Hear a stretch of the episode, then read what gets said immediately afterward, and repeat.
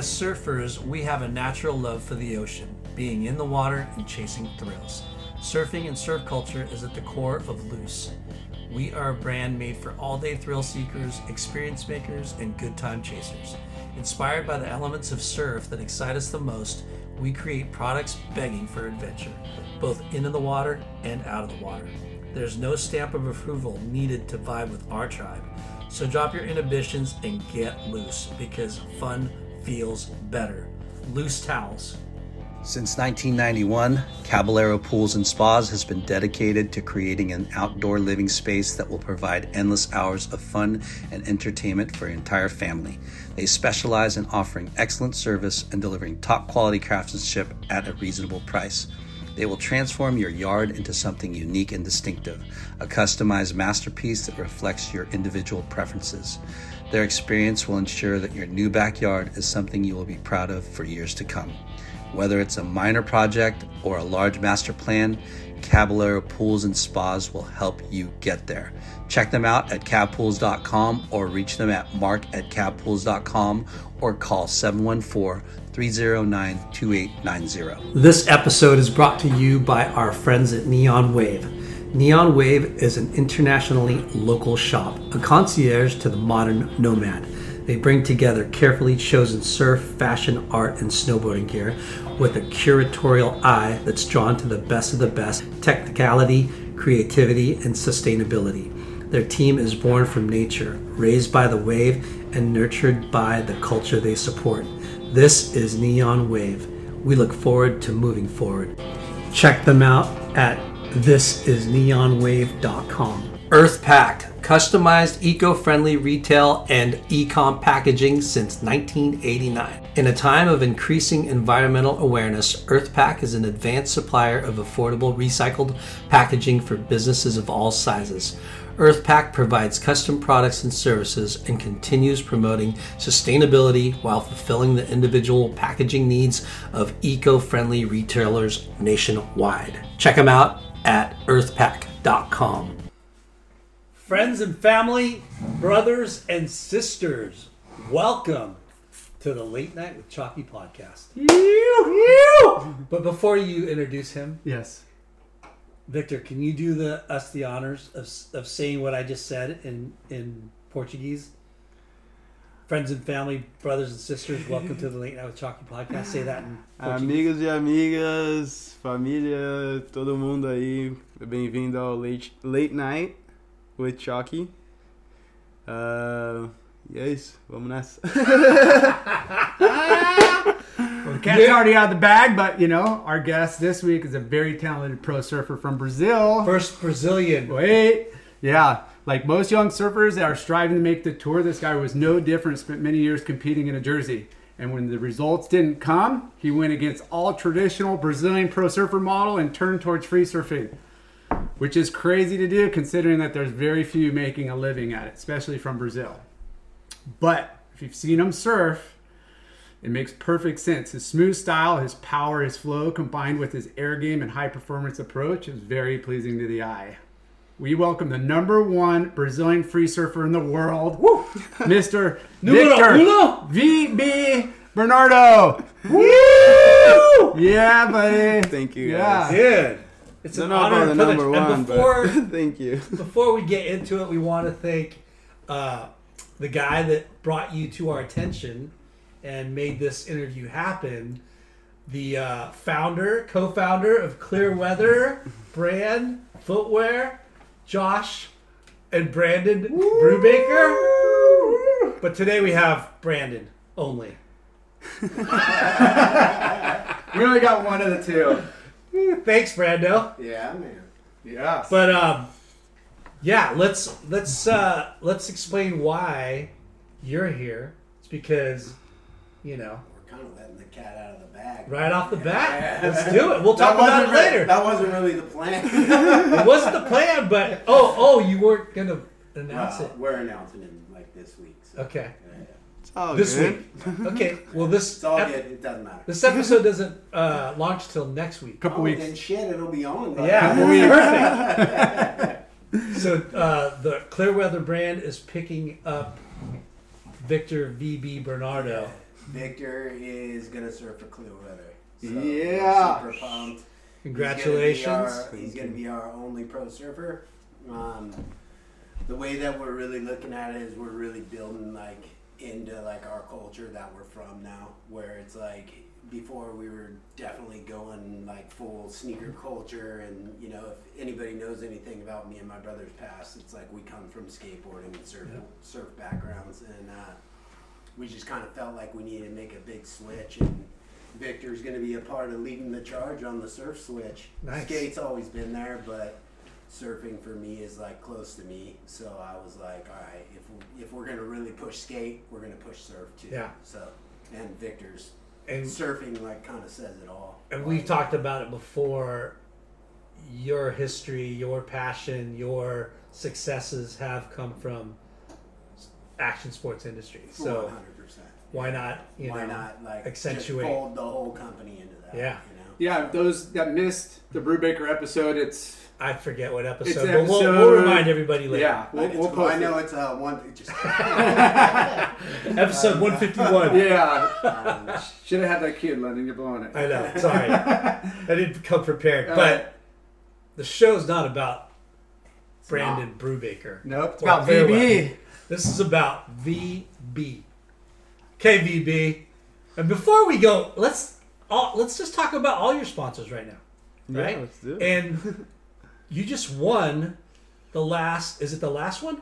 the last Out of the one. series? Yeah. Or the, Uh, The last of the series. The last one of the series, yeah. So you just won the the last event that happened this past weekend, yesterday, right? Yeah. The, wait, he still wins. And I got to clear that back out and redo this intro. Congratulations, brother! The San Diego uh, AM Slam. AM Slam. Yeah. Awesome. Uh, uh, where was it at? Oceanside or It was Mission Beach. Mission Beach? Yeah. Nice. It's a fun wave. Yeah, How- it's fun was when it? it's when it's good. Yeah. it was grindy, just like super windy and low tide. Yeah. But I managed to like find a couple little ones and took the whole thing. It was pretty sick. nice. Uh, who was all in the final? it was me, Lucas, um, this Venezuelan guy. I I always forget his name, but he rips. He was like doing crazy things. And, Yeah. Um, Not crazy enough though, bro. Kyan. Um, the Yang? cr- yeah, Kyan. Yeah. Yang. yeah, His backside turns are insane. dude. Uh, the- the- That's a stacked final right yeah, there. stack final, and now you're the third guy from that heat that has been on the show because we had Lucas on and we had Kyan on. Sick. Now we have VB on, dude. Bunch of rippers. So tell us, okay, you ride album, I ride for album. Nice. Yeah, album surfboards. Caden. Caton, then Juneshine, nice. Powder Electric, Clear Weather. Weather. All right, let's start at the beginning. Where did VB find surfing? Oh, I ride for Fu Wax and Farrell. Oh, White sick. Chicks too. Just wanna. Yeah, don't Throw it don't out forget there. yeah, but yeah, I'm short, dude. The What? guy has a I laundry thought we list. were done with that. Sorry. Okay, so pedal electric, VB, or VB, No, that was all. That was Farrell, All. Farrell. nice. Yeah. Fu Wax. Fuax. You know of they sponsor our course. podcast, too. Of course. Oh yeah, Best wax ever. Best ickiest, wax ever. stickiest. Mm, so I've heard. Where's my wax? Yeah, you owe me a bag right now. Ugh. Oh really? Thanks, Okay, Will. so- Thanks, Wilsey. Did we get all the sponsors on the table? Yeah, we did. Okay, let's let's let's take us back to where it all began. Yeah, where'd you grow up? Well, I grew up in a Thai community back in Guarujá, São Paulo. Um, back then, my dad didn't really have much money. Still doesn't, but um, it's not the case. Um, he worked his ass off to get my first surfboard when I was six, but I started surfing when I was four. So nowadays, I see these kids all like with tiny surfboards, perfect. Like, I'm like, dude, imagine. I, I wish I had that. When Yeah. I was like, How much you would have progressed at an early age having the right size board? well, I don't know about that, but it would have been sick. You know, Yeah. Like, like, well, I had my surf, my first surfboard early, like um, when I was six, but What what, what size was before it? Like big? then, it was a, a four seven. Four seven. Oh, Yeah. so that's not too bad. Can Yeah, you? Before that, I was like, well, just riding my dad's board, longboard, and like just just going on whatever we had at the house. So is your family? Is it?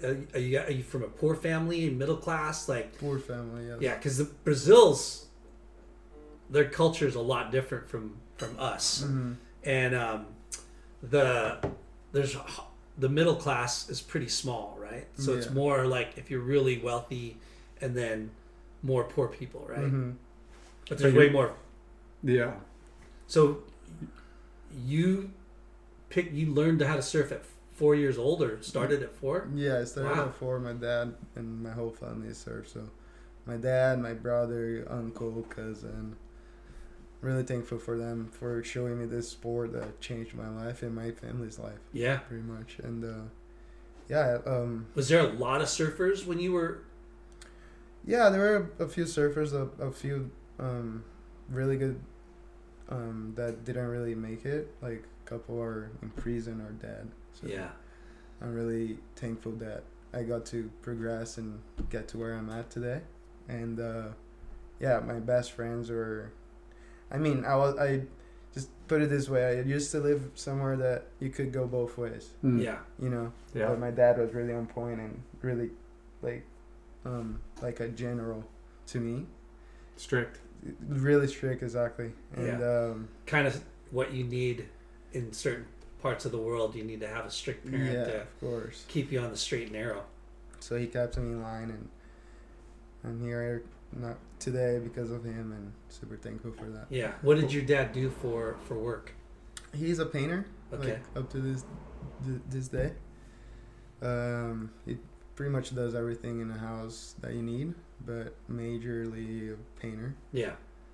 He's insane at what he does.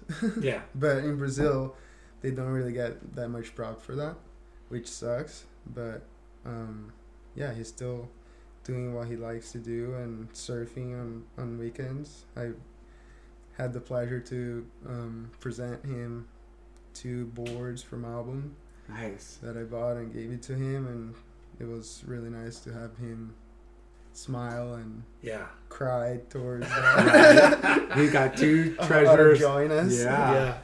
Yeah. And yeah, it was pretty sick. So what was your so your dad surfed and uh, your brother's older than you or My or brother is eight years older than me. Yeah. okay wow big gap Yeah, and my sister is eight years old, uh, younger than me. So I'm in the middle. huge gaps gap. huge. kind of like yours Yeah, I got That's big. I got three, and they're really eleven years from the oldest to the youngest Yeah. difference. Yeah, it's crazy. So, how close were you to the beach? Like, did you have to bike, or could you walk, or did you have to get a ride? we would walk like maybe like twelve blocks, ten blocks. So not too far, but not, not too bad. But um, yeah, I started with my whole family just going every weekend to the beach and stuff, and then at some point I just started going with my friends that I grew up with, and I was just walking with them and like back then the there were a bunch of like open land like um fields like open. yeah in between houses and stuff and there were trees that we would stop and pick up like guava or like coconuts and other fruits because brazil is pretty tropical and Yeah. super warm of- waters? Yeah warm waters um and what what uh, city? What what town? Guarujá. Okay. Guarujá. Enseada is the beach that i i'm talking about the the beach that i grew up and Yep. started surfing and then was it was the surf scene pretty big it was yeah it was any any Surf like, shops and stuff. surf shops contests yeah what local surf shops were they Uh, first DP is one of the the main ones that was in in my town. mm-hmm. Sorry, and then at the the town is really small, but there are so many like beach differences and different waves. So when I was like about seven, eight years old, I started surfing at Malufi a lot, which is actually where they had the biggest, one of the biggest contests of Brazil, the one that it's like up on the, the corner and it's called Malufi. I thought like a wedge. well, kind of like Right? a wedge, right? Yeah, to the left and an island in the middle, like Yeah. a bunch of buildings. I, I bet if you look it up, you can see like the the surf scene and a bunch of older surfers back then went there. Like I, I spoke to a bunch of them and they were like, "Yeah, Guarujá, I've been there. I've been there. It's dangerous." Yeah, how was it like getting like to and from the beach with your boards? Like you didn't have to worry about your boards getting stolen, or you were with a good group of guys. Oh, well, I was from the ghetto, from Yeah. Yeah. the favelas, so, So you're well known. I never got robbed or anything. I, I was very well known by my dad, from my dad and, The- the and crew. everybody. So that never happened to me, but it gets pretty sketchy. Yeah. And uh, so I started surfing on Malufi, and Malufi uh, Alcino Pirata has a surf school there. And he used to ride for Hang Loose, which Hmm. was my first sponsor to him. That he told Paulo Kiju she was the surf manager for Hang Loose and team manager for Hang Loose. That's your first sponsor? yeah, my first sponsor um, happened when I was like eight years old, about to turn nine. Wow, young. So yeah, Alcino Pirata made that connection, and then I was like, my a dream came true to me because I was I used to like watch Fabio Gouveia a lot, and Fabio was he he- he's still huge, but back then he was like even bigger. Tom Curren of Brazil, Tom man, Curren Mr. Smooth, Brazil, dude. He is exactly. the Yeah. man. He drops that back knee and has a f- Yeah. sick style. So I watched him my whole life, and Fabio Gouveia. Yeah. Fabio Gouveia. Yeah. So what other pros from your area have come come from your area? Is there other Adriano. Oh, de Souza. Yeah, this is Nice. from Guarujá. Uh, Jesse Mendes. Kai was from São Paulo, but he lives in Guarujá since he was super young. And Edgard Groggia, which is like killing it on the QS. He used to. We we actually grew up surfing uh, together and against each other. So right before I, I signed up with Hang Loose, he signed up with Oakley back then, and then I was I was like, I want to I want to sponsor I want to sponsor I want to you know, and then just a couple months later I signed up with with Hang Loose, which i stayed with for like twelve years I think. Wow. Is Hang Loose a big brand in Brazil? Yeah, it's huge. Still. Yeah, it's huge. Wow. And what was there like a sponsor at Nine get? Like, hey, stickers, a couple board shorts, a couple T-shirts, like I was actually getting uh, some money, some money contest? already. Yes. Um, Damn. Some, some stickers and clothes. I was just they were paying for like Contest. contest, Contest entries and stuff. So And- contest were- was a big thing already. Yeah, Hmm. yeah.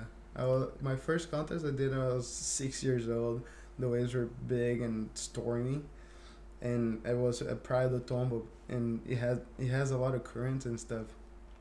And I had I I had a really bad white powder, and I went in. I was like, I don't want to do this. I don't want to do this. then my my coach back then was uh, Ademir. This Ademir, and. Uh, he was like, "Go, go back, go back, please. Just, just try, try again and stuff."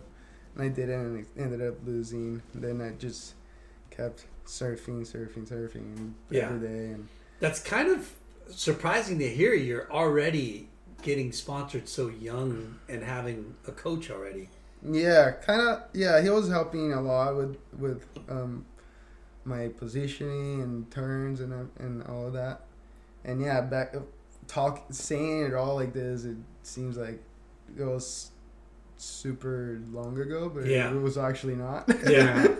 it was like 2003, 2000. Was your Yeah. You know. Coach so helping young. like a group of kids, like, we, or was it one on one, or were you going with like a bunch of other kids? So every Tuesday, Thursday, he would have have a lot of people, like a lot of groms and a couple older guys that were doing good already.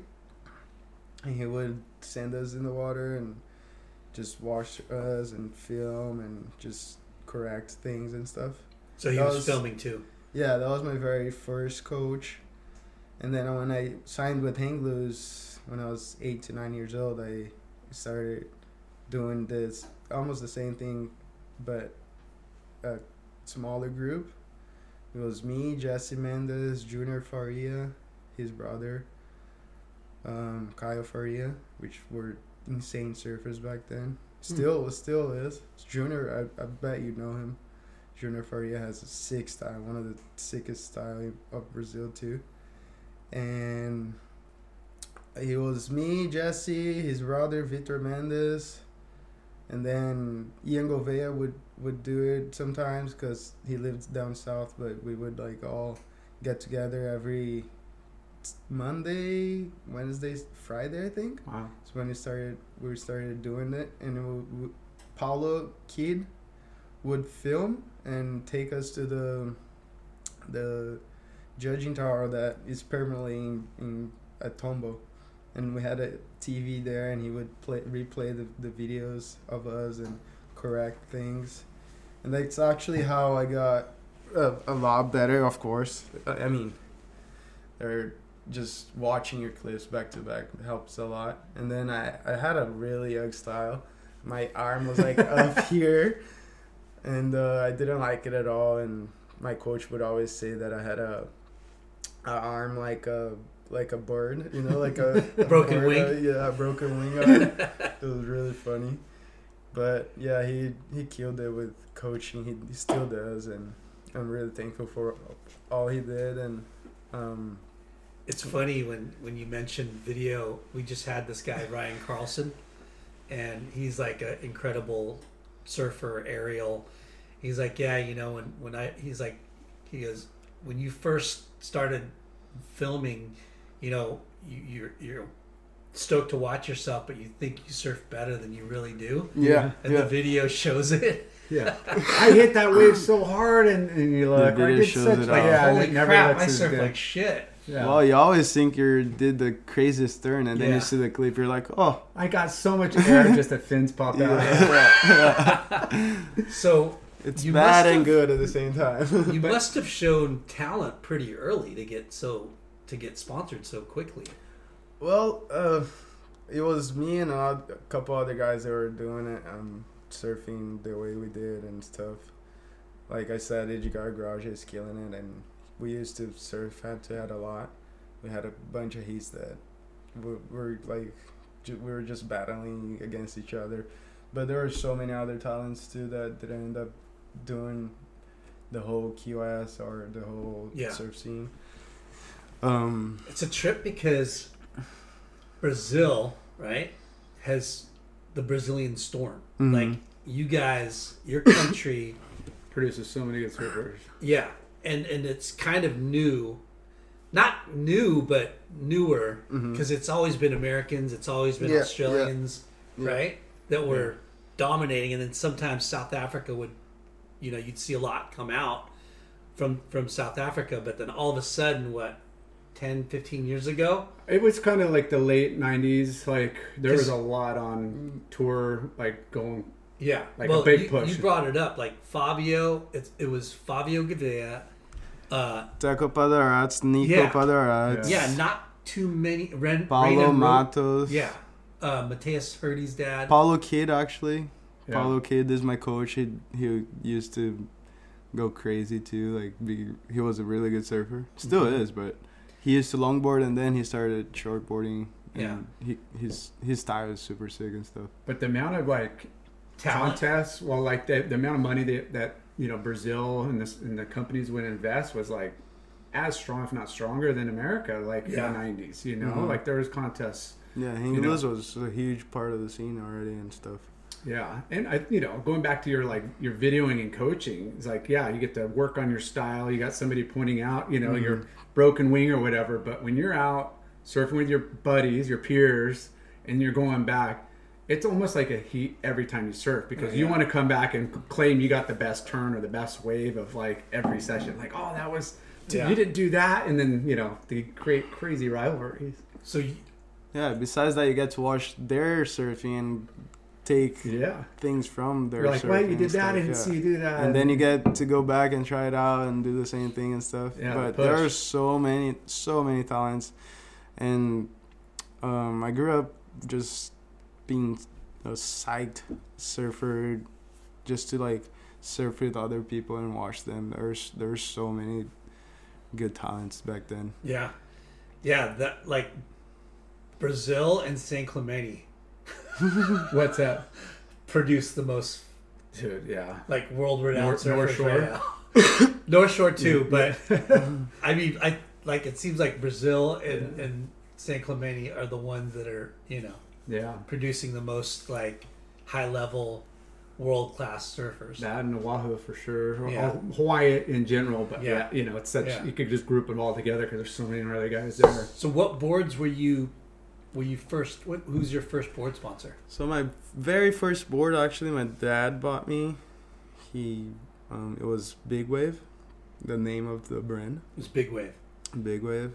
And then when I right before I signed with Hang Loose, I was riding for Hard Wave, which is funny. It's like Japan. They make Yeah. they have the funniest names for for companies. yeah, So Big Wave to Hard Wave. Hard Easy to Wave. remember. And Hard Wave used to shape for Adriano, so they he had a couple boards that he made for Adriano back then. It was like just four elevens, five one, and stuff. And I got to surf with Adriano's boards all stickered up and stuff, which was pretty sick. It was it's something that I'll never forget Yeah. because Adriano was huge already and just was always a big fan and he inspired me a lot Mm.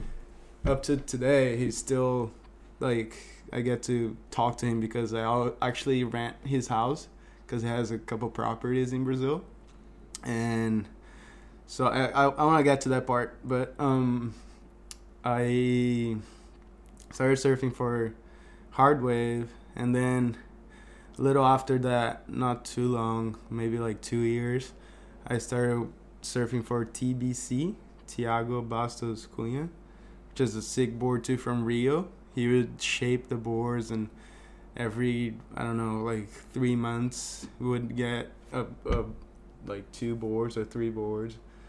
You would he would ship it to to my place, and then I would see like this big truck coming up my, my street, and I was like, oh yeah, I've seen new boards, new boards. It was pretty pretty funny.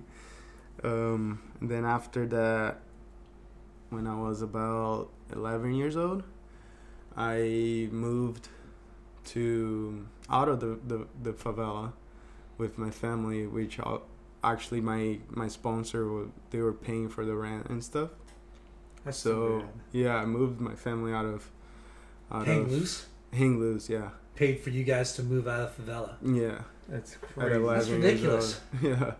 So I started living close closer to the beach, the main batter Bass Beach out of Guarujá, in my view. And my coach used to live that, uh, you know, the, the same neighborhood and stuff, and Jesse Mendes and his brother and all of them. So it became easier to to surf like more often instead of only going to surf once a day, you know. What was your school schedule like? Was it five days, six days a week? So that's another funny part. In, in Brazil, we'd have the we had the the contests that were for the school. Mm-hmm. You know the the school contests. Yes. And I got a 100% free uh, at a really nice school, which is Adélia Camargo Correa, and then they had uh, Dom Domenico and all the other So it was schools. popular to that compete, so they, they, They- would recruit. Yeah, each each school would have uh, a team, a surf team. Yeah. So he they recruited me, and I had from the fourth grade until I finished. So even the schools are that heavy into surfing. yeah, Did you know this?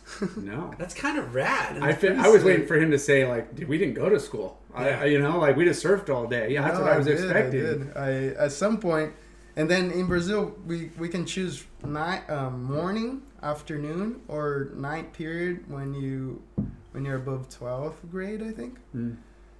So at some point of my life, I was doing going to school in the afternoon because the waves were better in the morning. Yeah.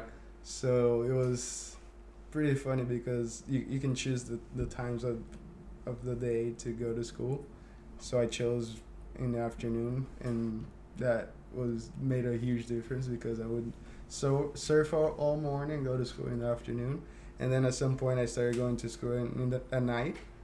But then, in the very end of my schooling period, I started traveling a lot, and then I would do like just like Travel a lot studies. of a lot of homework and travel studies, and I would get to sometimes I would go home for like a short period in between contests and. I would get go to school and the teacher would be like, "Who are you? You're new." I'm like, "No, you're new. you just got to you just got here not too long ago and yeah, I was the tourist in school. What? Like in the very like end of maybe like the two last years and stuff. So how many schools were there to choose from? Um. So Adélia, Dom Domenico, Yeda, And they all had surf teams. maybe like four four schools that Damn. they all had surf teams. That yeah, it's pretty funny. What? Why would they give like your options for morning, afternoon, or night? Is this because kids had to like No, work? it's or natural. It's natural? Yeah, They just sell- Brazil is that's like how- that's how it works. You can choose morning or afternoon Yeah. before a certain age, and then once you get to like sixteen, I think, Yeah. or it's the very the three last years that Yeah. you, you go to mm. school, you can choose to go at night.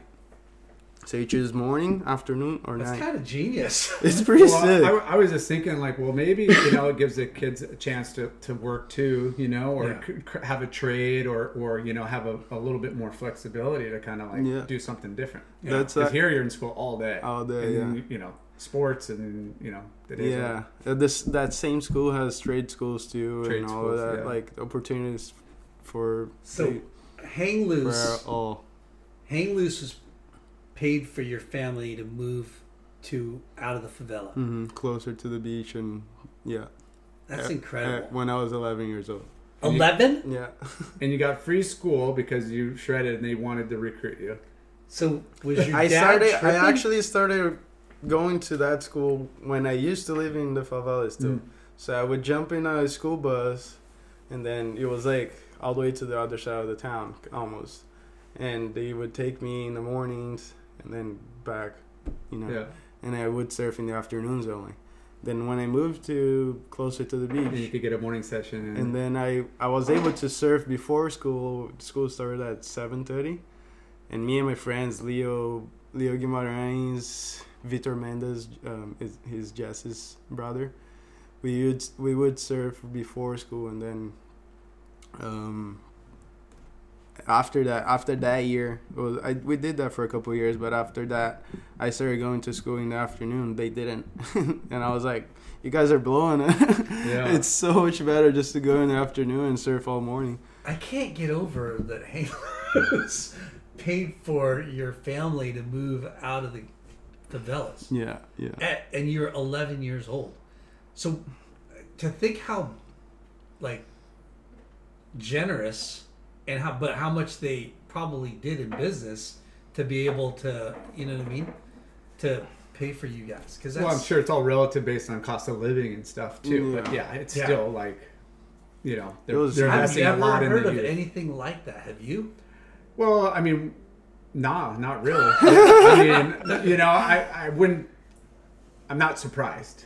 But I'm I- super but I- surprised because, like, you know, I have no uh, knowledge of, of the culture in Brazil. Only, you know, just, Just, from tidbits from, from whatever. and Yeah, stuff. Uh-huh. and yeah, I mean, the favelas is the ghetto, Mhm. right? Yeah. And for a surf brand that we barely know anything of, right? We know Quiksilver, we know Billabong, we know RVCA, we know Katin, we know big brands, and we've seen Hang Loose, you know, maybe a couple times a year, maybe sometimes never. And to hear that a brand like that in your country Oh, they're supports huge in their Brazil. fucking people like yeah, that, they're huge in that's Brazil. ridiculous. That's insane. It's Yeah. awesome. Um, Good for them. Yeah, I'm really thankful for Alfio, which is the owner of Hang Loose, for all that he did, and And you rode for 12 years, you said? yeah, around that, Yeah. around yeah, because I got on on Billabong when I was 18, 17, about to turn 18, and before then, oh, I used to ride for Hang Loose, and Yeah. I actually didn't want to leave Hang Loose. Uh, Billabong spoke to me a couple of times, like they were like, "Yeah, let's let's get a, you on Billabong and stuff." I was like, "No, I'm good on Hang Loose." Like, Yeah. and then they hit me again throughout Jesse, I think, and then Paulo, which is my coach. Like maybe like two or three times that they Yeah. they got back and they were like, "Yeah, let's make this happen" and stuff. So Did Hang Loose have like their own like stores, like surf shops, or did they just sell like the brand to a bunch? Did They, have sell the brand to a bunch. Yeah. Yeah. They don't have the their own. own store? Flagship yeah. stores. They're huge in Brazil. They're, Yeah. they're I remember I was them big, you know. They sponsored the ago. the big Brazil contest, Yeah. the Hang Loose Pro Yeah. contest. Yep. Um, Fernando de Noronha is the QS is sponsored by them. They they sponsored for a while and had a couple stops. Yeah, there. I, I went like five or six times to do some events over there. Like, but you know, we're always at the beach. You know, hmm or in Florianopolis or Rio or Ubatuba or Recife or The you know. Florianopolis contest, I think, was I'm pretty sure it was sponsored by Hang Loose. too. Yeah, like I remember. I don't know which Hang spot Loose. was the hang loose event, but it was like Joaquina. there was a yeah. So was truck- yeah, was surfing a big thing for all Brazil or not? It's bigger nowadays, I think, or I don't know. It, it's still yeah. It was it was big already. Yeah. It was- yeah. So uh, what's like here? You you've lived in the states for for a while, Mhm. right? And you've seen all the different kind of retail. Is it like that over there or different? Yeah, is that it's Huh. totally bunch of yeah. surf brands. Yeah, Yeah, bunch of just surf full, brands, full yeah. hardcore surf shops. Yeah, crowded lineups. Not as crowded as here, but Yeah. when, yeah, right. When you're surfing locally, when you're small, like young, you're you're you're doing the regional events, and then you know, is there a bigger circuit? Like as a junior, like are you traveling up and down the we coast? had yeah we had a couple circuits. It was Rip Curl Grom Search, the Volcom TCT, the Hang Loose State Mm. to São Paulo State contest, and then the schooling one too, Yeah, and then the city one, the Guarujá one. So yeah, or a bunch There's a of lot of contests. contests, a lot of amateur stuff. Um, a lot of amateurs. but I don't remember driving a ton. We flew a lot, even though like we were only going a couple hours down the coast. Like you were hopping in these little planes because of, like the Yeah. drives like Mhm. really gnarly. It's really you know mountainous and Mountainous. Windy, yeah. and you know really Mm. tropical and jungly you know is it easy to travel like for yeah, you guys yeah. The, all those contests were pretty close. yeah We would drive. My dad would drive. He's he's he loves driving, so he would drive us everywhere, even like other states and stuff. This time there's Ripco Ground Search. Was it was like all the way down in um, Rio, Rio Grande do Sul, which is a couple states down south. And my dad drove there and took us like 16 hours drive and stuff. It was me, Jeez. me, David Silva, his dad, and my dad in the car, and we were like, "We, we're never gonna make it." no stops no surf on no Oh, just straight would- there Yeah, we would go straight and just stop to go get food and stuff. But it was a long drive. I remember It- in the it- car for a while. what first like international trip like did you go to anywhere else south america central america europe Hawaii? Yeah, yeah. One year after I signed up with Hang Loose, they took me my first international trip to Peru. Wow, I was like nine to ten years old, dang and that's so young. i couldn't imagine sending duke off to, on a trip yeah, yeah, my, my my dad and my mom had to like sign a pa- uh, authorization. How do you say it? yeah. Like a release yeah uh, like a parent guardian release parent yeah. guardian release for me to be able to to do trips with the, the team and stuff. And I remember I'll never forget. Actually, um, Ian Gouveia was pretty funny, like his dad. And I got in the plane, and you know how the arm, the the seat yeah has the, the arm to for you to rest your arm. Um, he was like, and he has a little button for the the seat recliner, Yeah. but I didn't know. He was like, yeah, press that button and, and ask for a coke. so I was like, una coca, por favor. Uh, it was hilarious. ah, teasing yeah. And then that is it was that trip was me, Lucas Silveira, um, Luan Wood, this guy Molinha, which is like insane on longboarding back then. Still surfs it up to this day, but back then he would- he used to ride for like Quiksilver. Uh, Ian Gouveia and Paulo Kid. He did he he used to do like a couple trips like this to for us to surf better waves and work on our surfing and just film and go back. So it was just like photo, video trip, just go have fun, like Yeah. catch good waves. yeah, just like it's like to progress. Like Yeah. Let's go to Peru, Peru because The my lefts. yeah my backside was horrible.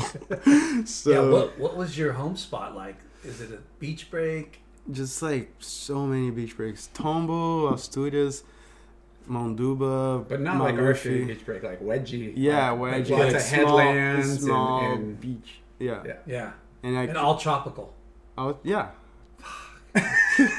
Sounds dreamy. trunks all day. Uh, Uh, you could you, you could do the whole stretch that I'm talking about in like 20 minutes, biking. yeah. hmm. Yeah. So small. I would like surf at one spot and it wasn't that good. Just hop on the bike and go to the other spot and just surf better waves and stuff. It was pretty funny. Yeah.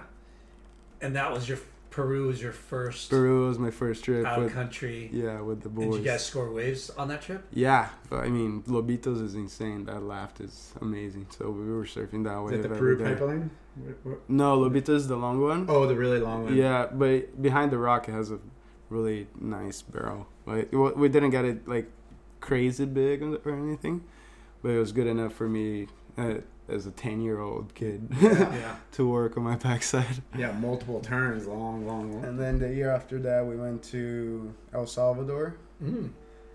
um, which was really sick too. That trip was me, um, Leo Guimarães, his brother, Sidney Guimarães, Luan Wood, Lucas Silveira. Then my coach would do the same thing, just bring a camera and tripod and film the whole sash, and then go back and watch the whole ser- the you know what we did and what we did right or wrong and what what not to do and stuff like that. And the next year, so every year, and when I had the in July, Summer break or or Yes, vacation break, yeah, school vacation, break, school break, we wouldn't have a trip. So we did that like three or four years in a row. And um, the next year, I went to Mexico. Which Mexico. was Closer and best. closer to the United Yeah. States. So that was my first trip was in 2007, second trip 2008, 2009. Then 2010 was uh, we went two years back to back to El Salvador, I think. And then the 2010 I went to Mexico. What what uh, part like Salina Cruz? Salina Cruz, Yeah. and it was my best trip ever. I'll never forget. We got that those points just cranking. It was so good. I Yeah. was like dreaming, pinching myself, just sandbar trunks and Perfect. Uh, right? I was like- Barrels. yeah, Yep. it was really good. I, the the video is actually on YouTube. If you look up Victor Bernardo 2010, yeah. Okay. I think it pops up. Nice. And um, so yeah, the, the video is there because my coach would film the whole thing, and he he has Good for marketing. Good for the sponsors. You know, get your name out and have you know little Yeah. edit- video edits. Well, it was mostly to work on Yeah. on, on surfing, but yeah, it, it all comes together and all comes in the you know. So when did when did you think that you want to be a pro surfer? At nine, when he was getting close. he was already pro at I nine. Oh, know. I, right? when I was four years old, actually. well, when I first started surfing, man, I was just like, "Wow, this is what I want to do for for the rest of my life." Because back then, I would see already people like surfing for a living and stuff. You know, Yeah. like just watching TV, mag- magazines when magazines are alive still. Yeah. You know, my dad would would buy a bunch of magazines, and we would get surf movies from the magazines and just watch and watch every day. It's crazy how like addicting and how awesome surfing is. Like Yeah. we we celebrate, we talk about it all the time, but it's like you know that old changes your life. that old Billabong slogan, only a surfer knows the feeling, right? Was it Yeah. Billabong? Mhm. Like It- and it's kind of true, you It's know? true, Like for sure. it's like we would do anything to stay in the water all day. yeah, Yeah. But it's it's so interesting to finally talk face to face with a Brazilian surfer because you know our um, reference of it, right? Mhm. I mean, it's it's a third world country for the most part, right? Yeah, yeah. And to to see people coming from there, right? There is a lot, but to know that what it takes to to make it, Yeah. you know what I it's mean? crazy support system. It seems like, you know, there's a lot of you know, people yeah, it's and brands. surprising because you, you you know you know what I'm saying like it's a third world country. Um, to to be able to have access, like you in my mind, you're like, shit, like it's hard to be a surfer in Brazil, right? Oh, it's a lot more simple than you think, actually. Yeah. Because we have warm water, And if we live close to the beach, man, we surf all day. Yeah. Yeah. That's how we get better. But like your fucking sponsor paid for you to get out of the ghetto. yeah. but but here in America, like surfing's so like down the sports list, like so far Yeah, down. way far, like yeah. it's not existent in like you know like how big America is and only the coast. But you know, Did, did you do any other? You compete with other brand or other sports so yeah. much. There's a like baseball here, soccer. Like Brazil, it's If you think about it, actually, the the coast, the coast that has surfing of, in America is kind of small. yeah. So it might be that you know, Yeah. East Coast has surfing too, but you know, California is the best. I I, thi- I think, in my view. But after that, it's too cold. There's very Too limited, cold, you know, exactly. like up in Oregon and Washington. you it's- don't get to surf eight hours a day. no. In Brazil, we do. We Yeah. did. That's all I did my my whole childhood. I would the- surf like ten hours a day. But the, like, all like day. the, the youth investment and how popular it is there because it's like soccer and surfing. Like, Yeah. you know, like it's not as big. no, but like those are the kind Yeah. of premier sports Yeah, for yeah. the country. yeah, yeah. You know, gets a lot Nowadays, of attention. Yeah, it does. Like the tourism they pay. You know, soccer is insanely huge. Oh my You gosh. I don't think surf whoever gets to No soccer. way. Yeah. That's the biggest sport in the world. Every every time I go, like even like if I go to another country and they see the Brazilian passport, they say, "Oh, Ronaldinho, Pelé, Neymar." I'm like, "Yeah, soccer, yeah." you know, like Well, the World Cup's every four years because they got to build the whole city to house it. Like you know, they got to build this like you know hundred something thousand person arena. mm, So you're telling us Billabong, you rode for Hang Loose for 12 years and then Billabong kept Billabong- kept kept that um, trying to recruit you. Yeah, they did, and then we finally got to do it, and we, I had a five-year contract, but it got cut at three years and a half because Billabong got bought by Boardriders, I think, Mm. and then they were trimming the tree. Yeah. you Yeah. know, I was one of the one of the Branches. Branches. branches in, the, in that cut. Um, That's crazy. but yeah, it was it, Billabong was al- al- um, also a big thing in my life because I got to hang with Joel Parkinson, Occhilupo, and all of them. You know, like Nice. got to stay at the Billabong house, which was just Brought you to Hawaii. not even near my dreams. You know, like I was just in awe. Yeah, the the one in Hawaii. Yeah. Now, we, I I always like talking about like you know when you go to Hawaii, and you see those waves, right? And you're like, holy shit, I'm in Hawaii, and you know I'm looking, I'm gonna surf waves that I see in the magazines and videos all my life, and now here's my chance. You know, Time yeah, to step it up. yeah, that You got, happened. Do- you got Dorian on the on the backyard house is hooting you into every bomb. The my first trip to Hawaii, Kangaroos all supported me. I was like, it was back in 2010, and um, it was me and David Silva that went to that trip, and a filmmaker, and we got stuck in Chicago because they had, they had the crazy storm. We were stuck in Chicago for like two or three days oh shit, because the the, the Storm. storm. was crazy, and that was actually my first time seeing snow. to see the snow. yeah, that was the yeah, to de-ice the planes and stuff. Yeah. Like, yeah, spraying the planes down. It was crazy. crazy. Where did you guys stay? Did they put you up in a hotel? Or They put us up in a hotel, Yeah. did you even have winter clothes? I'm going to Hawaii. I have one pair of pants, one sweater, and then we bought we bought gloves, but I didn't. ha- We didn't have Chicago. anything. Yeah, That that place sucks, right? it's cold. oh, it sucks, but it's cold, man. I was freezing. what a nightmare! Three days. Yeah, that was my first trip to Hawaii, 2010. I was like 14. And when when you got to Hawaii, we were just like, "Holy shit!" Yeah. What I what wave, what wave were you excited to to surf? Rockies. No. Sunset, Back door. No. Pipeline, No. Haleiwa, No. Laniakea, No. Waimea, Little inside barrel. Little. Velzy. Yes, of course. Velzy. I wanted to surf Velzyland so bad. I want to surf that wave too. That, That fucking was place so looks fun. amazing. It's like a wave No, machine. but I, uh, of course, Pipeline was my dream backdoor. and stuff. But Velzyland was uh, my It's perfect. So were the you one I wanted to surf the most. That's my kid's favorite wave too. were you Yeah. prepared for Hawaii? Like Well, in what what which way? like Mentally, I'm gonna go Yeah. charge bo- board, bigger like did you Well, I have had I had yeah. bigger boards and stuff. I wasn't like courageous, courageous, yeah courageous? uh, like gnarly, as some Brazilians are and stuff. But um, I was charging. I mean, to me, I was charging. Surfing anything bigger than four to five, I was charging. You know. Yeah, yeah.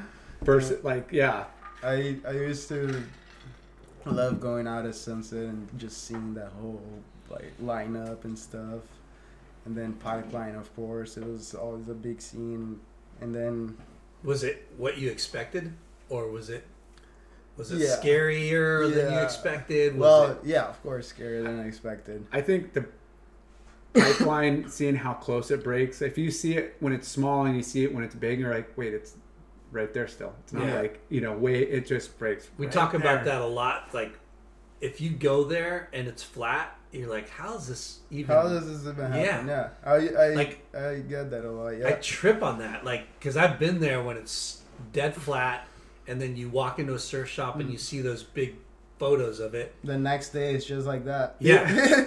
or even that afternoon, you're Yeah. like, wow. It's Yeah. crazy But how things change. Like middle like of that. the ocean, man. It's yeah, crazy. and it's just so much bigger and more powerful. Yeah, a Fucking- lot going on. Yeah, Well, I- gnarly. yeah, I've been to Hawaii, but so Hang Loose would take me every year to Hawaii to to to just spend like time in Hawaii. This one time I spent like three months, I think. Like Ooh. I stayed over um, Christmas, New Year's, and stuff. I'd always do that. And then, What boards would you ride? Like what sizes? So I started wor- um, riding for Shine Surfboards by Careca, and he shaped me. A Is that whole another. Brazilian shaper? Another Okay. Brazilian shaper. That's I, a big one. Yeah, it's he's really big. He's he used to shape me up to like just a couple years ago. Yeah. I did the whole QS ready for him and stuff. Like almost the same time I rode for actually a little longer because I um I was ready for Billabong and I used to ride for him still. But I signed up with Hang Loose and I was living right next to Okay, his place. That's my. So, And we're back.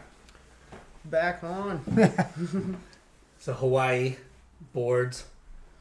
Yeah, Hawaii boards. I, I had a whole quiver. I was prepared. Uh, maybe not mentally prepared. Well, it's kind of hard to know what you're, yeah, what it's going to be like unless you're looking at the forecast, like up until the day. well, yeah, exactly. But also growing up in Brazil, first trip to Hawaii was a big shock. Yeah. Just seeing Waimea and pipe and all that just breaking at its you know best. And the boards are so different. Yeah, yeah. You know, like they're pintails, they're narrower, right? You you don't know what you're talking about. You never you never had a step up. This guy, he's all, I got a fish and I got a groveler. I got a I got a twin fin. my kidding, my shaper uh, back then was um, Shine Surfboards, and he used to make um, make boards for a bunch of the professional surfers that went to Hawaii.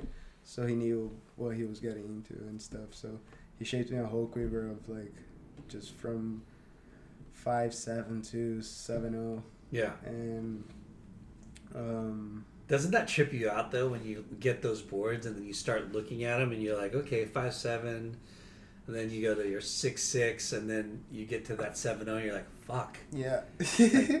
This It's means sick. I have Yeah, a seven get- This means I have to surf You- waves you that. gotta go, yeah. I used to ride those board, the bigger boards at Sunset or Pipeline and stuff. But Sunset is one of my favorite waves. Really? Sunset is like, if not my favorite wave to, out in Hawaii. Hmm. Um, In most of those waves, even though it's big, you could still kind of, unless it's crazy big, you could still kind of go out and sit off to the side and watch, and you know, and Yeah. kind of, you don't have to go out and you know, uh, at Sunset, if that Yeah, West wave- Bowl, yeah. West Bowl comes, you're like, oh shit. yeah, you, you don't realize the current's really pulling you out, and then you're like, uh, no man's land. But yeah, no, but you could still kind of Yeah, ease into it. You're you know you're not throwing I've never lines in. I've never surfed it big, but I've seen it. It looks so good. Like when when it's the conditions are right, I, it looks like oh I can surf that. I mean it's perfect. It's always breaks right there. Like there's no you know there's Yeah. no getting caught inside until you get caught inside. Yeah, I mean it, it changes drastically at the angle as well too. You know, Like, It's does. the aggressiveness, right? Like Powerful. Hawaii lineups, I'm sure Brazil was aggressive too, but when you get to a place like Hawaii and everyone's trying to get their wave, how It's fucking different. crazy is that? It's a lot different. My last surf in in Hawaii was 2018, I think, when I did the the QS um, Haleiwa Sunset, and then my last surfing Sunset I think was during my heat. It was like last heat of the day, and the, the, they were calling it off for the next day already because the so I was just building, building. I was like probably 12 to 15. Crazy, crazy, Hawaiian. crazy Hawaiian. Yeah. We were sitting on the very inside bowl, just taking off, doing two turns, but the waves were massive. Yeah. And my wife was actually there, and she was like super scared of me pulling out. And then I went and put my jersey on, got my seven two, had um, I forgot his name, coach for Billabong, Reno, Ramos. Reno. Right. Reynos, Reynos. Reynos. Reynos was on my corner, but I did end up making the heat. Yeah. It's tough. It's a really tough Mm, spot. Yeah. So Um, did you get your fill at Velzyland? Yeah, yeah. Velzyland was it's so dreamy. Shallow though, it's very shallow. Yeah. Sharp reef. Yeah, sharp It's really reef and spiky. shallow. Yeah. I You hit, you hit there, you're getting ah, lit up. Yeah, Yeah. that wave is super fun. What about Um, pipe? Did you get pipe? I got pipe, not as many waves as I wish I did, but I had a I had a contest there, and I maybe more than one actually. I did the QS and I did the pipe invitational through Billabong. It was really nice. Made the final. Almost got to the CT Wow. on that The wild card, stop, two, though. two slots. Yeah, Yeah, it's got- really hard. I had some really fun heats. It was just like backdoor building swell, um, super fun. I got to the final and it was starting like to get bigger and just kind of like a couple pipe waves, not as many backdoor ones, and then Finn, Finn and Miguel? Finn McGill and not the the Benji old, Brand? the older No. Beschen, the older Beschen, Gavin? Gavin. Gavin. It was me, Gavin, him, and Josh Moniz mm. in the final. Yeah, it was a good stacked heat. Then them Finn and and the other guy. I, always blank go blank on his name. I just said it, but I already forgot. Manice. No, Gavin. Gavin Beschen. Yeah. Yes, he he. They both made it. I needed a three something, Which is like, never get. which is so crazy when it's like you're at pipe and you know it's like you you see all these big scores, but like to get that second score back up, or you only need Yeah, so many heats have been lost, only needing like a two or three. so or, many. Yeah, and it's always like that. Even like doesn't matter the pro or you know how good a pipe surfer they are. I mean, John John and Slater, and you name it, like they've Yeah. all gone down by rarely, but Mhm. you know it happens. yeah, it does happen. It's crazy how quick you can get waves too Yeah. at, at pipe. Like you could be comboed, but then all of a sudden, you know, Yeah. in Two the minutes last- to get two. Yeah, Was it was it Andy that got two back to back and turned the heat against Kelly. against Kelly? Yeah, yeah, it was. I huh? think so. And I think That uh, was crazy heat. yeah, Jake Jake Spooner had one like Jake, Jake. I mean Jake uh, Patterson. Patterson. Sorry, Spooner. I was Yeah. think- I was just talking about Jake Patterson with somebody else like not too long ago. But yeah, no, the yeah that that wave is it's a great contest. yeah, They should end it the year there, right? Should go back and have the final like day. Hell yeah. Hell yeah.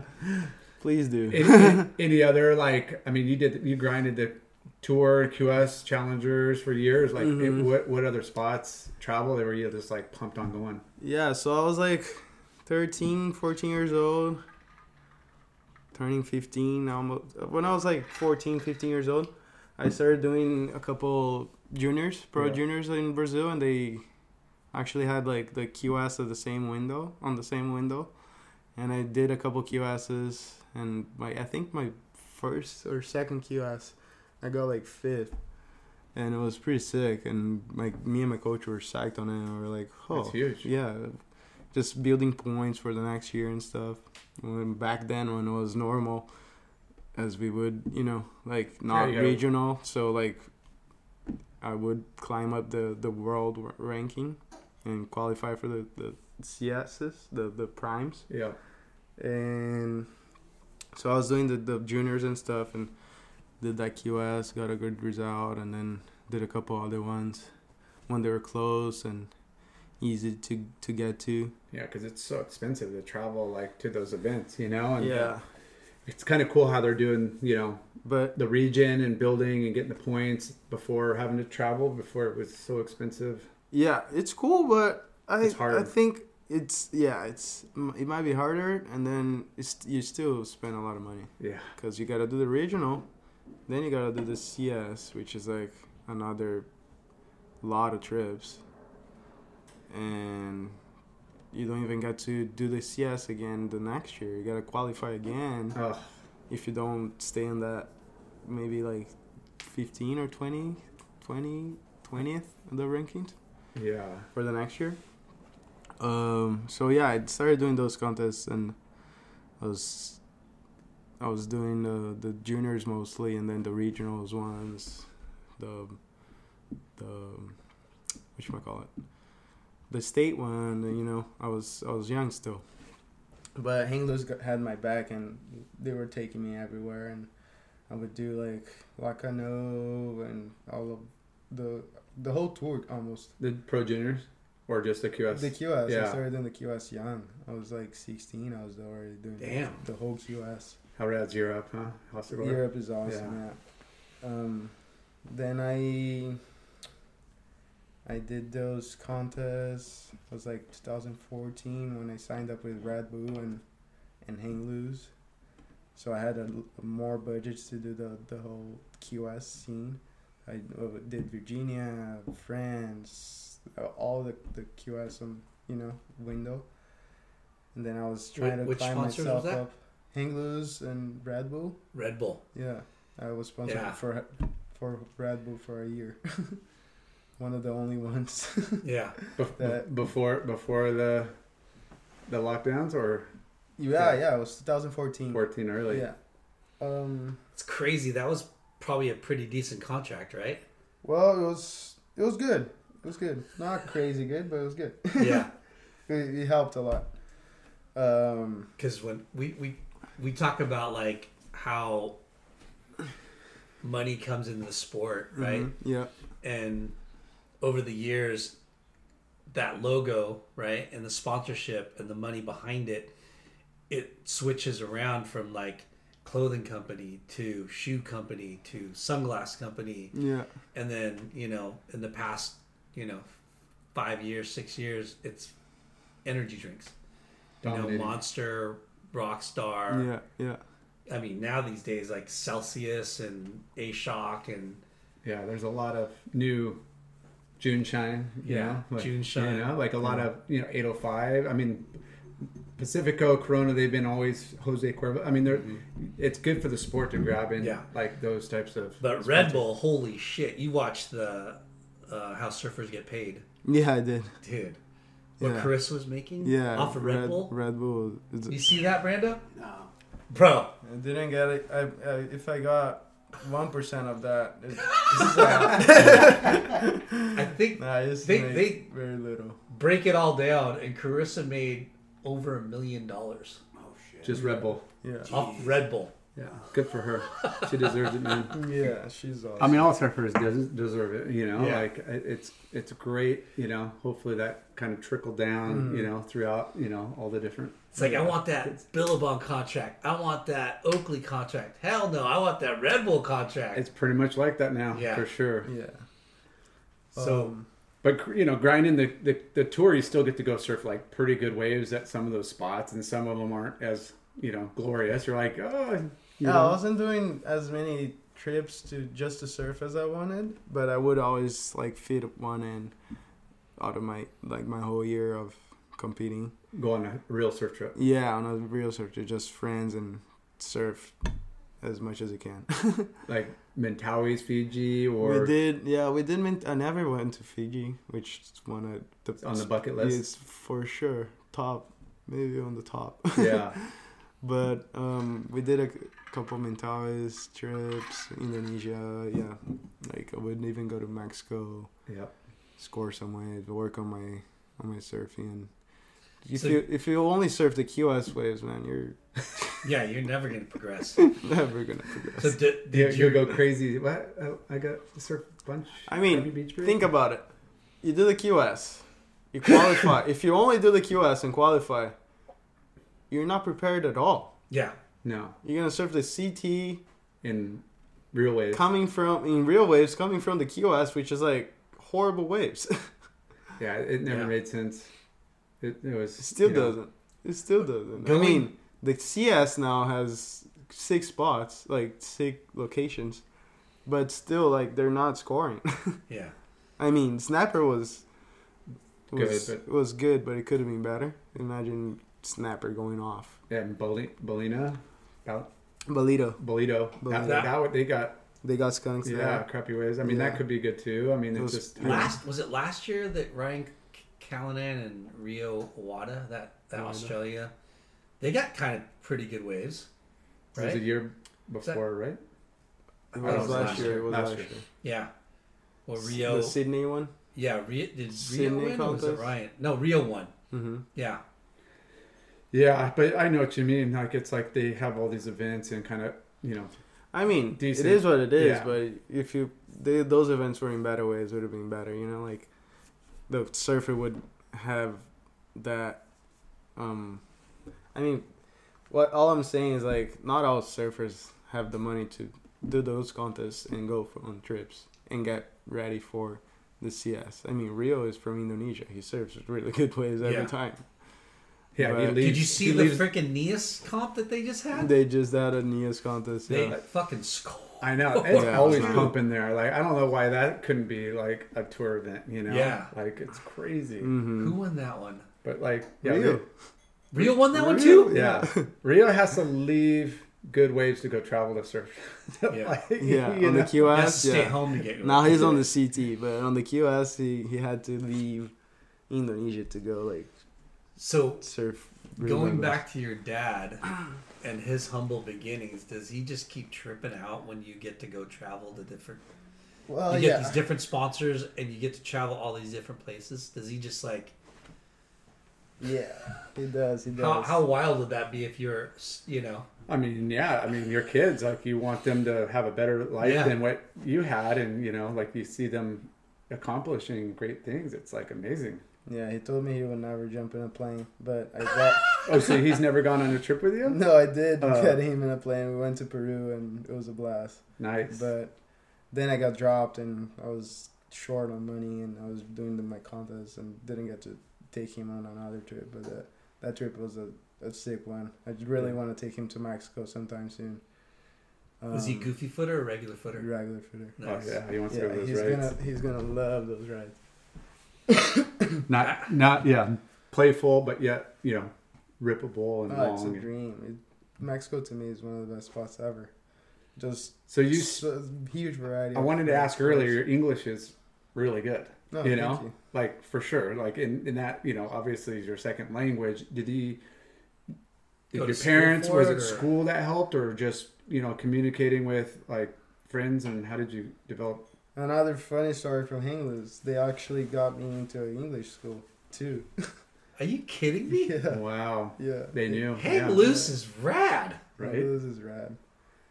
Yeah, they got me. Me, it was. I remember being.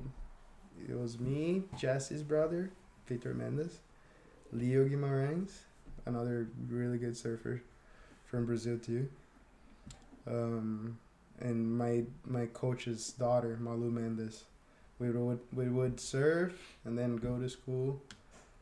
And yeah, just it was a, a particular Just English a class, private- like a private class private outside class. of your regular school. Yeah, yeah, and uh, Um, they make you write everything, or just Yeah, like spelling, really, really grammar, wow. listen to music. Yeah, it was it was really good. Itamar is the name of the teacher, and he was killer.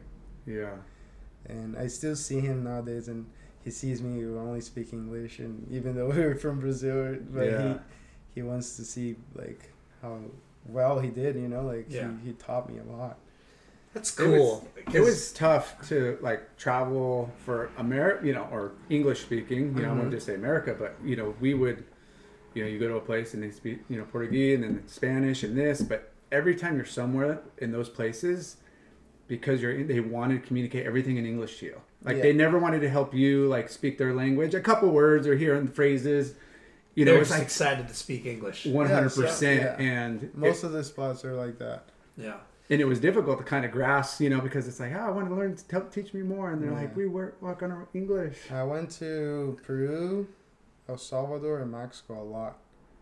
So I, I picked up. So now you Salvador. Spanish really I well picked too. up a lot Yeah. of the Spanish, which is funny because the people that speak Spanish they they can't pick up Portuguese that easy, Wow. and we from Portuguese to to Spanish we it's like oh, easy? Yeah, it's Easier. Easy. Yeah, easier. Wow. Yeah. I wonder why that is. I don't know the way that we pronounce and conjugate every verb and Yeah. all that. I think it makes confusing for them, but we we can pick up like a lot of the Spanish. So Yeah. I go to places and to the Hispanic And it's- places, and I only speak Spanish. Is it similar to like French, like you know, or or Couple German, words or like some? comes from the Latin. and- Yeah. yeah, Latin. This guy speak. He's good at language. Some, certain people have the knack of Mhm. like picking up. He he spoke German and Japanese Yeah. Just sense. conversational, but enough. Yeah, yeah. yeah, I had a little little Japanese going too. Like Nice. just just just the the basics. Anata no namae wa nan desu ka? Oh no, I, I don't know that one. Genki desu ka? Genki desu Genki. Um, He just asked you, you want to buy like these five Al Merricks. nope. Um, But, um, I got a whole still- box I of still Stussy in the back room. Do you, uh, is that, you know, let's negotiate a price. I still can't get over the fact how much Hang Loose helps the people that they sponsor. Because, like, we we get, you know, we get stoked when we talk about like Quiksilver and Billabong and Volcom, and Investing Curl into the 2. new generation. Yeah, like the Grom Fest, or uh, Rip Curl Grom Search, and the VQS is yeah, the crustacean. Yeah. and then how Quiksilver, you know, over the years they did King of the Peak, or you know King they've of the done Drums. King of the Groms and King of the Peak, like a bunch of Yeah, different. yeah, yeah. And Billabong Contest. does the, that boy, uh, what's her, like one? I don't even know, but those companies, Gosh, I'm I drawing. think they used to sponsor the Pro Junior. Mm. Pro Yeah. Junior. but it's cool that these, you know, brands give back and help uh, nurture the the future of the sport. But what Hang Loose, what you just like kind of told us is so trippy. Yeah. But I- so But again, it's all I think relative. Like, so if Quiksilver, I'm you know 13 and they're paying all my NSSA's and all the tra- you know like you know give me per diem. You put that into it's just different as far as like the money spent yeah, versus you know the money where they're at goes a lot, a lot, a lot longer, a lot, goes lot more, more. a lot more. So it it just sounds way oh, it's crazy. more like what- yeah, but benevolent. if you see, if it's is the right word benevolent? Like It's impressive. I get the way you're thinking, but we're all dealing with Brazil. It's Yeah. not like they had forty thousand dollars investing in me. They Yeah. were spending the X amount on me all in Brazil. It's, it was like expensive. Yeah. know? Yeah. no, Paying for my schooling, paying for my it's crazy. my whole family to live, giving me a a, a, a better life. uh, a monthly payment, Yeah. taking me to places. Those that costs a lot. you Yeah. know? Because us, like when we talk about kids being sponsored, like you get that box, you know, of clothes, and you get the sticker, and you're like, "Fuck yeah, I'm fucking sponsored," you know, like, Yeah, you get your eight items like every other month or something like that. You and know? you're stoked, and your parents are stoked, right? Because Yeah. they are not spending money on clothes, and you're getting help with contests, and you're getting help, you know. Mm-hmm. But for, I hate to make a big, you know, such a big deal out of it, Yeah. but that's fucking so insane to hear. No, yeah, it is a big deal. I Yeah. mean, if it wasn't for English, I wouldn't be here. I Yeah. think you know. Yeah, like maybe some other way but the way my coach um, projected my my whole career because he was the one that had the idea of putting me into english school taking me to like What- places what's this guy's name again? Pablo. paulo kid Paulo Kid. paulo mendes is his name but he's well known as paulo kid Okay. uh, now is that Jesse Mendes's coach too. Okay. yep but Um, different, same last name but different family? yeah Okay. yeah which is funny Yeah. Um, yeah, I mean, Paulo had it was he was he is a visionary, per, you know. Yeah. Like he he saw my whole future. You know, he was like making plans and and drawing my my career. Like, and he did super well. I mean, if he Is he still doing this for other people too? Yeah, Yeah, that's cool. he's he's amazing. Has there been another generation of young kids coming out of your area? Yeah, Yeah, actually, I would yeah, assume. Yeah, Like, he's coaching a Your couple hometown really. heroes over here, like you get the next generation, and they're just Yeah. like, He's I want to coaching. you, Yeah, you know, which yeah. is cool. He's coaching some really good kids nowadays. His he his daughter, she has a, a little um par- she was she's mentally paralytic. Like when she was born she had to go to emergency and stuff. So she has a little little problem. She she competes in the ISA. I don't know how to say it in in, in Yeah, English. So it's uh, phy- physical or, or mental mental. Hmm. So paralysia cerebral, a, a, just a little bit. So yeah. she was in apnea for a bit when she was born, and she does the the ISA, and she's like three times world champion. That's oh cool. wow, Yeah, pa- Paulo's kid. yeah, Oh, Malu nice. Mendes. Yeah, That's right. she's amazing. We grew we grew up together, like playing and stuff, and to me, she's really a really big inspirational, like inspirational to me. Yeah. You know, like she all she did and stuff. she- It's like super impressive. just Charger. I mean, like just n- always a good day. Yeah, personality. and Personality. all that. Like she's amazing. Paulo, I mean, if you see other people that has the same problem, you don't think that she has the same thing. Yeah. Mm. So I like put it that way, because Paulo took her and not took her, um, raised her Yeah. as a normal kid. She was playing with us like her her whole life and like doing everything a normal per- person does. But Yeah. she always had that problem. Don't let that be a hindrance. Just go Yeah. out and live Yeah. life to the fullest. yeah, That's right. exactly. And uh, yeah, she's amazing. I mean, imagine a person that has her problem being a world champion, surfing Yeah. by herself and stuff. She's amazing. That's awesome. You know. How often do you get to go back to home to Brazil? I know it's expensive, you know, coming from you're living in California now, but to travel and stuff. You're able to go. Yeah, just just working on a lot of stuff, you know, just a lot of projects and just like being here. Like to me, like the most important thing is be here at the moment Yeah. and just do what I have to do, you know. And uh, I went to Brazil one one time this year Yeah. in like two the past two years, and uh, got to like produce with my friends back there, that the film the films and stuff. Filmed a little part of. It's called Saudade. I didn't know how to pronounce that. I was I watched the YouTube video of that. You in Yeah. your hometown, my like local hometown with my family and I, stuff. I didn't know how to. Saudade. Saudade, yeah. Yeah, I didn't know how to pronounce it. So Saudade didn't is a butcher. feeling when you miss someone or- or somebody. Yeah. It's a mm-hmm. special word for that. It's not like I miss, I miss, I'm missing my keys. Yeah. You can't say saudade Yeah. of my keys. No. You gotta say saudade of Home you friend. or of, of a friend of my mom or you know. So my friend uh, Rafael and and his his other friend Davi created a, this this how do you call it? This just Short film. Yeah, yeah.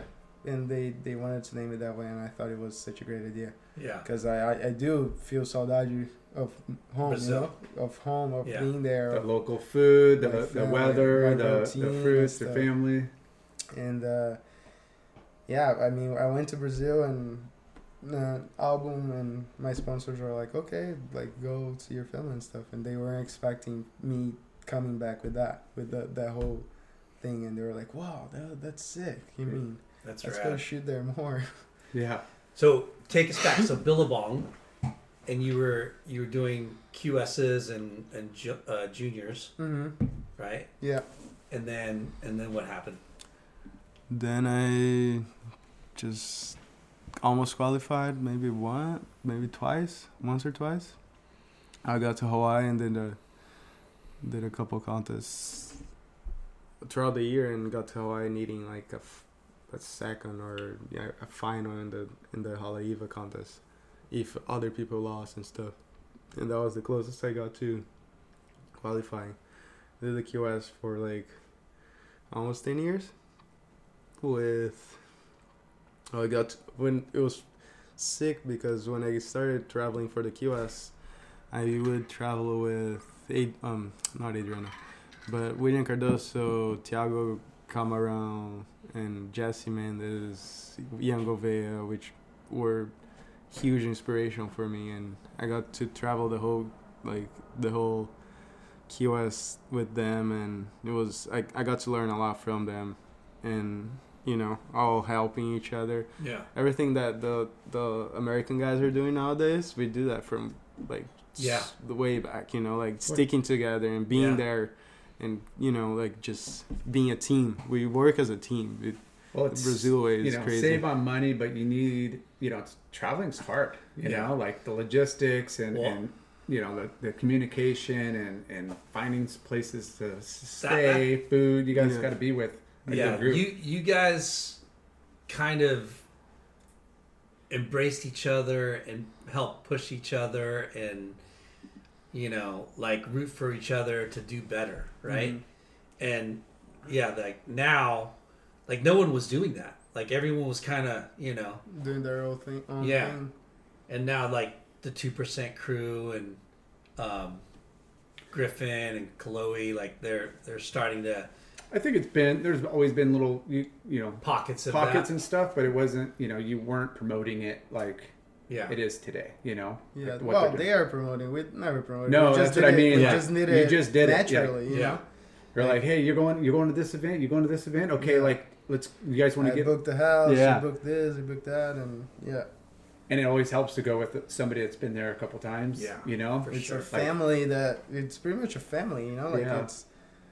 I mean, I, I'm super thankful to all the guys that I travel with because I they taught me a lot. Like William Cardoso is like ten years older than me. He did he was doing that even before I started competing, like Yeah. doing contests and stuff. Uh, and I got to learn from him, like like you know like where to go, what to do, and stuff. And sometimes we would encounter and have beats against each other, but it was all in the water. You know, Yeah. like just let's go have fun and see who wins. yeah Yeah, no hassle. yeah. Who who is the uh, who is the cook? Oh well. Take turns. Taking turns. Yeah, we took turns, but I was always the dishwasher. William Cardoso cooked a lot, and then yeah, on my last few events I was cooking because Mateos started traveling with me, and we did a couple stops together. And he would wash the the, the dishes, and I would cook, which uh, all of my my QS stops I is what it was my job to Yeah. wash the dishes. See, you gotta be humble. You gotta, you know, you gotta start at the bottom, even with a group of friends. Like, Yeah. that's epic. yeah. Who drove? Never, never sit, never sat in the front seat.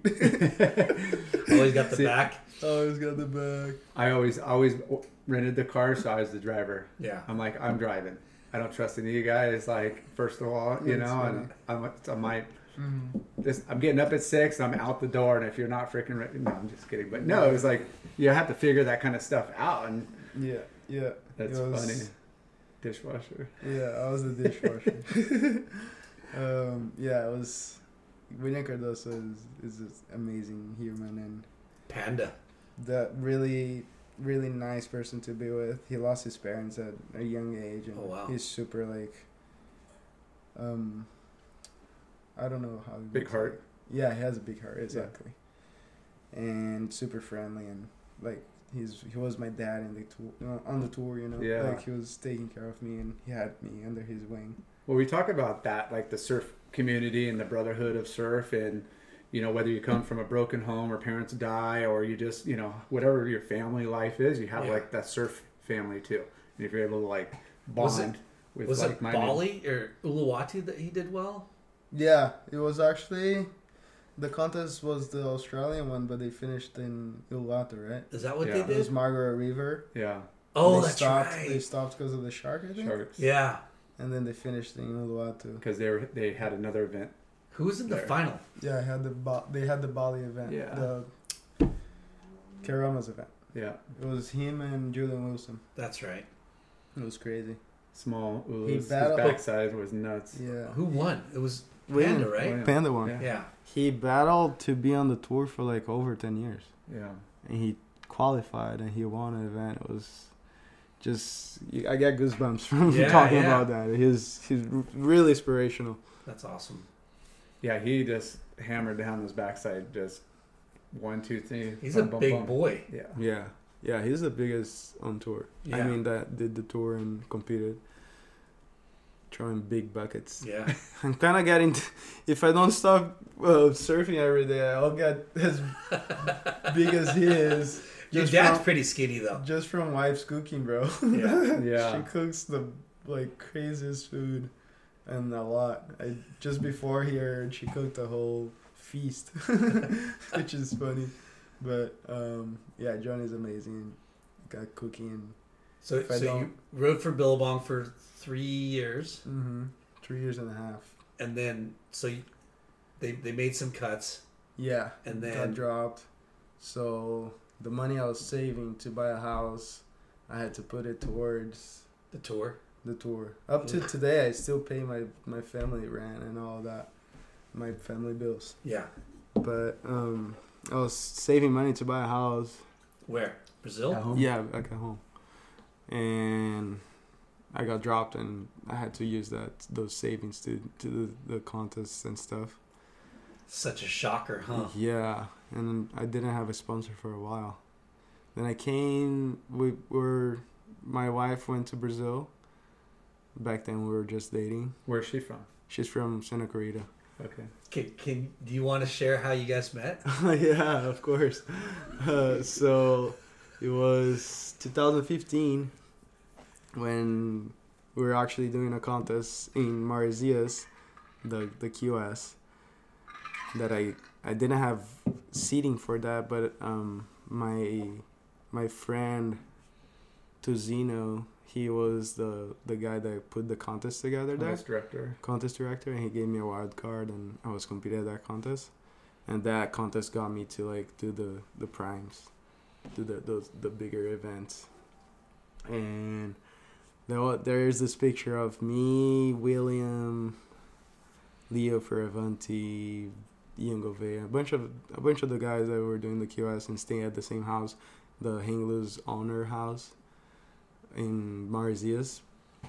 And then I, I guess she saw the picture on on Explore page, and she hit me up. Like, hey, she was like, hey. How you doing? Yeah, huh? yeah." She was like, She knew what she wanted, and it was you. It was funny because she was like, "Hey, you seem really nice to to have to to hang with. You you have a beautiful smile and stuff. Let's let's hang sometime soon or something. You know, like It's fucking bold. it's just crazy. Yeah, yeah, I like this. yeah, it was funny.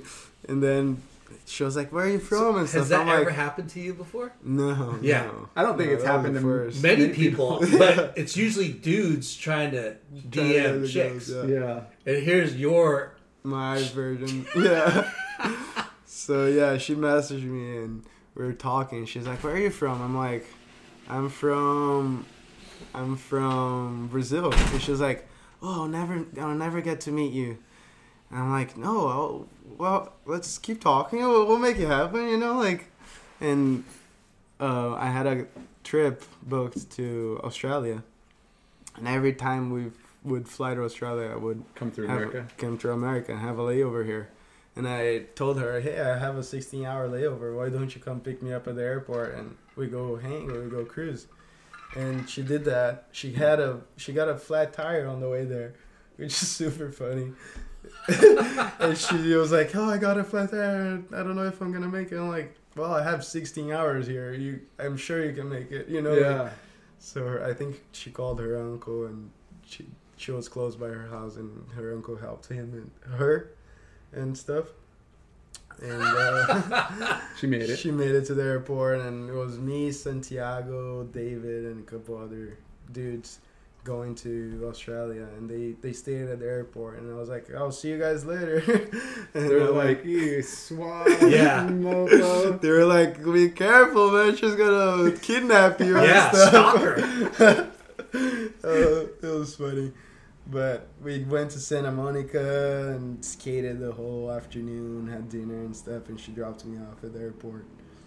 Was it was the sparks flying? Yeah, we're we're connecting. We're, Yeah. dude, it was uh, love at That is first sight such for sure. that's such a crazy like That is- miracle happening. It is, right? yeah. It, I mean, that- You're in find out- Brazil, and this lady, this girl from across the globe, hits you up on Instagram and says, "I like your energy." yeah, yeah. and I she's like from Santa song. Clarita, which isn't like a Off beach, a fucking. which isn't like a, A beach, town. yeah, that's that- like yeah. How how is that even possible? I don't even know how that happened, but it happened, man. And we're still together. We're married now. Eight years together, and yeah. so you that is amazing. you go to Australia and then like straight back another layover and you you Another stayed in? layover. Did we- you stay? No, I didn't. I Just- just went back to Brazil. And Did you guys I, connect again on your way back? Yeah. Okay. And then like three. She was hooked. Yeah. Then a month later or three weeks later, I had a ISA in Oceanside, and then the I was talking to the people that were organizing the trip for us to come to the USA, and I was like, I'm getting a hotel, a, a Separate. a separate room for me and, and my my girlfriend back then. Yeah. and we got a hotel right at the the Surf Rider Street, right next to the train track. Is the worst hotel I ever stayed because I couldn't sleep. The- For a contest, yeah, you're the- just the- up. up all night, man. The the the the train would, would always honk. Sure, it's a train. Up all night for what reason? up all night. Um, So that is so Sure, rad, though. You know, so it, it wasn't that much. Three weeks later, you're back. Back in the Here U.S. for for, for that event. Um, but back back before that, my connection with um, California, with America, came from my coach sending me to California to spend some time and learn English. You know, talk to people and learn English. But I stayed at a Brazilian friend ho- friend's house, Yufu Penrose, which is the rap for Sharp Eye. So you're down in Oceanside area, or where where was he? No, he lives in in San Clemente, Oh, Sacramento. right right by Lowers, Oh, perfect. which is Oh, bummer. which Yeah. is another connection because Hoagie and and and Michael saw they they both were coaching another kid or coach I don't know coaching somebody, and they saw me and Griffin surfing back to back and Jake Marshall and and stuff, and they were like Hoagie was like, oh this kid has a potential and stuff, Hmm. which he actually sent us a clip from that day. To to And this is album? No, I mean Michael works for album, Okay. but um, Michael Townsend. Yeah, Yeah. he Is sent it Townsend or Townend? Townsend. Townsend. So Hoagie sent that clip. He was like, "Oh, see this kid and stuff." You know, like I was doing a couple turns and just you know just surfing. back in 2013 and uh, that year the year before actually i was in uh, france it's all my story is all Yeah. That's okay. mixed up but um, that year before i was doing the the king of the groms in france and i was hanging with jake marshall and his dad they were playing basketball so i went and played basketball because i'm i'm pretty outgoing i, I get i make friends like all the time and like i'm just started talking to people and i wanted to improve my english so Yeah. i was like i'm gonna talk to, to to this kid so you know like my english gets better and Mhm. also I get to be friends with him. It would be nice for him to for You knew who he was. yeah I knew Yeah, who he so was like- of course Yeah.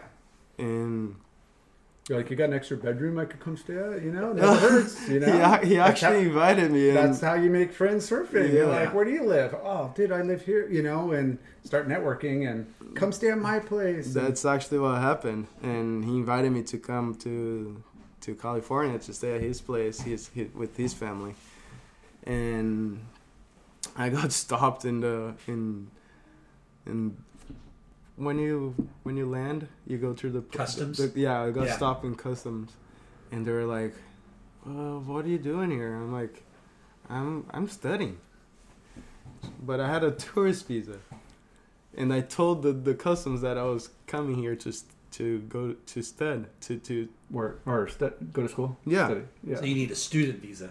I needed a student visa, but then I got I went to the the the second room, which I kind of like got denied at first, you know. So it's such a nightmare, huh? So I had Hillary's number, which is Jake's mom, and they called her, and they're like, "What is this kid doing? He's he's here telling us that he's coming to America to to go to school, and he has a tourist visa." And she was like, "Oh no, no, no! It's all confusing. He's coming to my place to stay with my family, and that will be his Studies. studies. Yeah. you Yeah. know, like he will be submerged into a f- American family speaking English." Yeah. Yeah. and I was so innocent that I was. I told them that I was coming here to go to school. Yeah.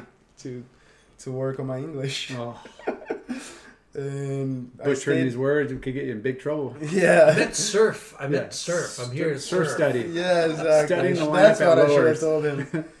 But um, Did you say you were a pro surfer or like no? Wow, I was I was 15. Fifteen. Yeah. Yeah, I was 15 years old or 16. Yeah. and yeah, I stayed with them, and uh, they took me as And he's in their, Encinitas, their right? kid. Yeah, Yeah. he's in Encinitas. Um, And did you did you surf lowers before that or the year before I surfed lowers, 2012. now 2000. is lowers? What's your opinion of lowers? Lowers is amazing. I mean, it's one of the be- one of the best ways out here, but the crowd is insane. Yeah. I mean, Insane. the crowd is crazy. It's gotten so freaking out of control. Yeah, it's really out of control. But if you don't surf that, I mean, there are other ways, but lowers is just that wave that breaks at the same spot and really, really good. for you to work on on your surfing, high performance surfing. Yeah. Yeah, you could go out there and, and catch one, two wave maneuver waves, and you could go out there and catch like eight, ten wa- maneuver waves. You know, Yeah, like exactly. it's just Exactly. So And they're all next to each other. I mean, you you can go to we drive. I live in Oceanside, so I, I surf the pier and the harbor all the time. But when there's south swells, I gotta go to lowers. You know, Yeah. like lowers will be the spot to to get waves and even get clips and stuff. so a little bit ago you were talking about uh, Townsend. Yeah, Townsend, how they Hoagie? yeah, and Hoagie, yeah. Who's Hoagie? Hoagie is a friend of Townsend. He, I, I bet you know him. It's Newport Beach. Yeah, Newport Beach local. He used to surf with with all the guys here. I never really got to meet him, but he knows me. He knows who I am since way back then. And then And they both are affiliated with Album. no, just just Michael. Just Michael, okay. Yeah, and um, my so they they're really good friends. They always talk to each other and stuff. And I was here in the U.S. working in the in at a, events party like as as catering event. I was my That's your wife's or her family's. her business? uncle's business, yeah.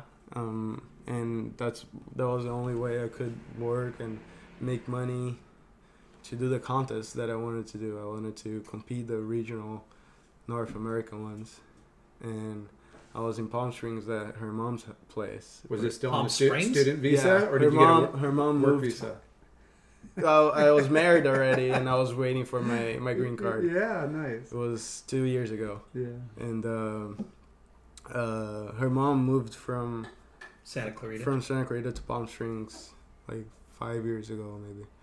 So we were staying at her place, just building money, trying to to make uh, enough to be able to pay for a rent close by the beach, and also com- for me to um, compete in the, the events. And Michael hit me up and he was like, "Hey, let's let's talk. You know, like this board I, I worked with for album and stuff." And I was like, "No way."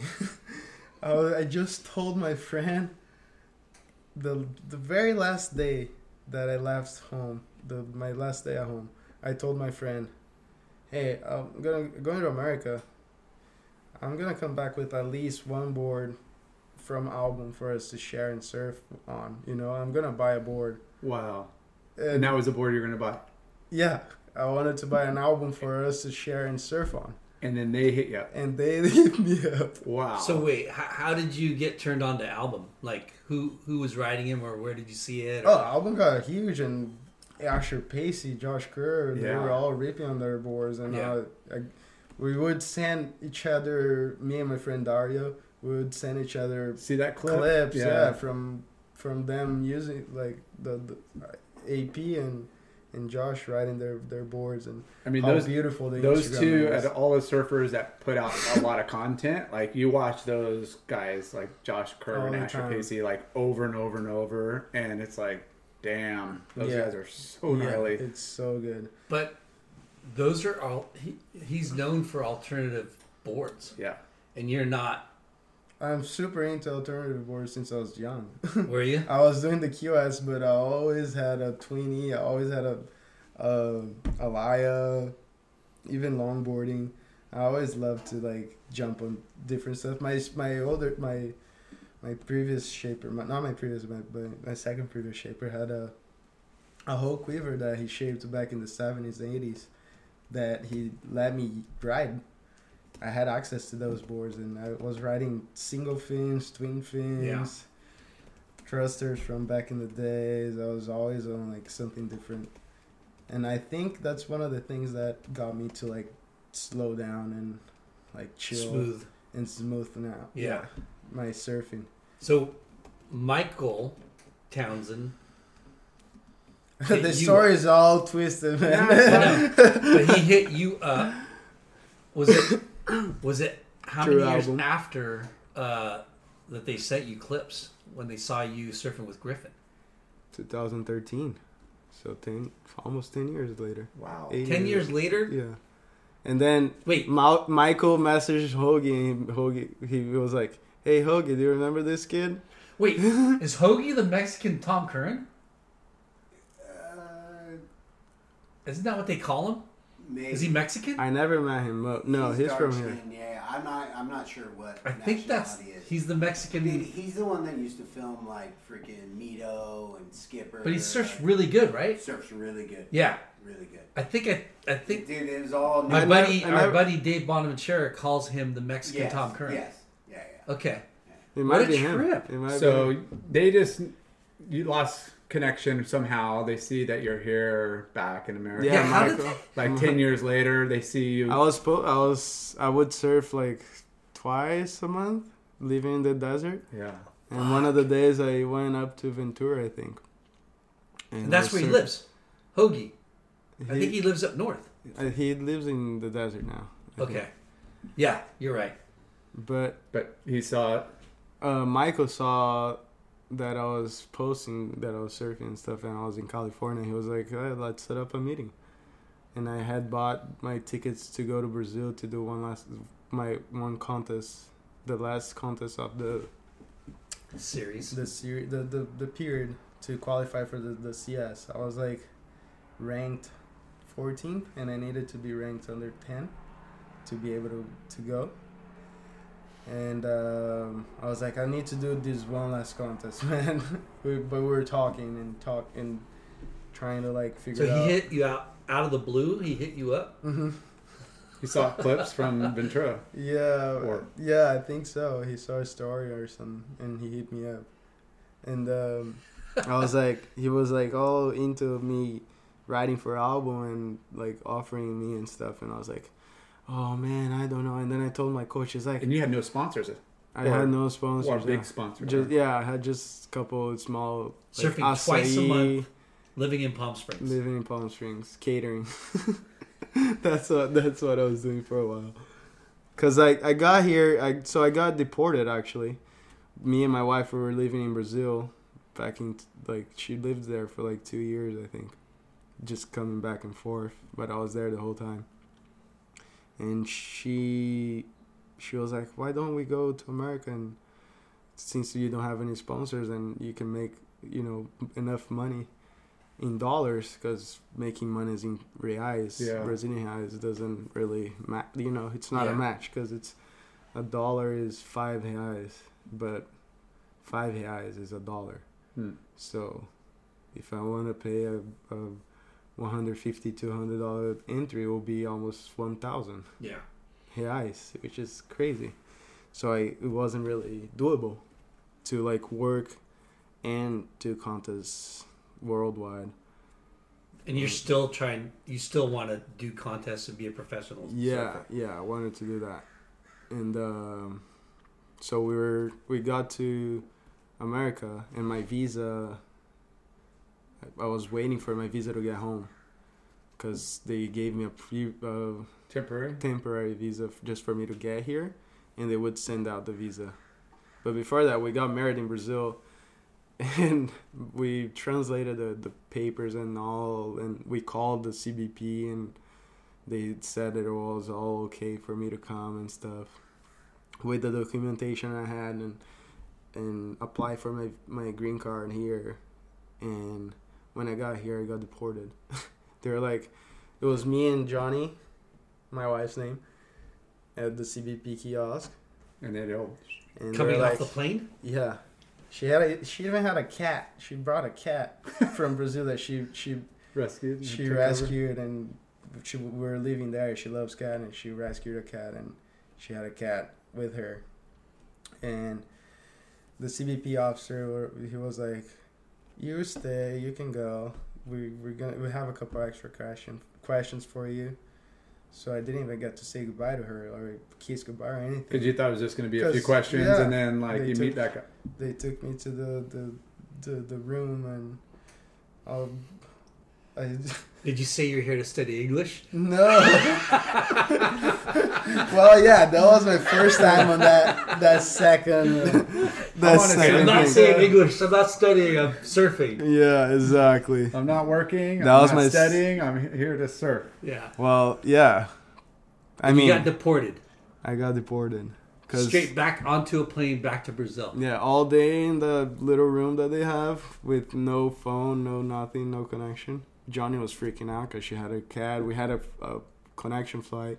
She lost the connection flight, and she managed to call them to talk to them and see what was going on.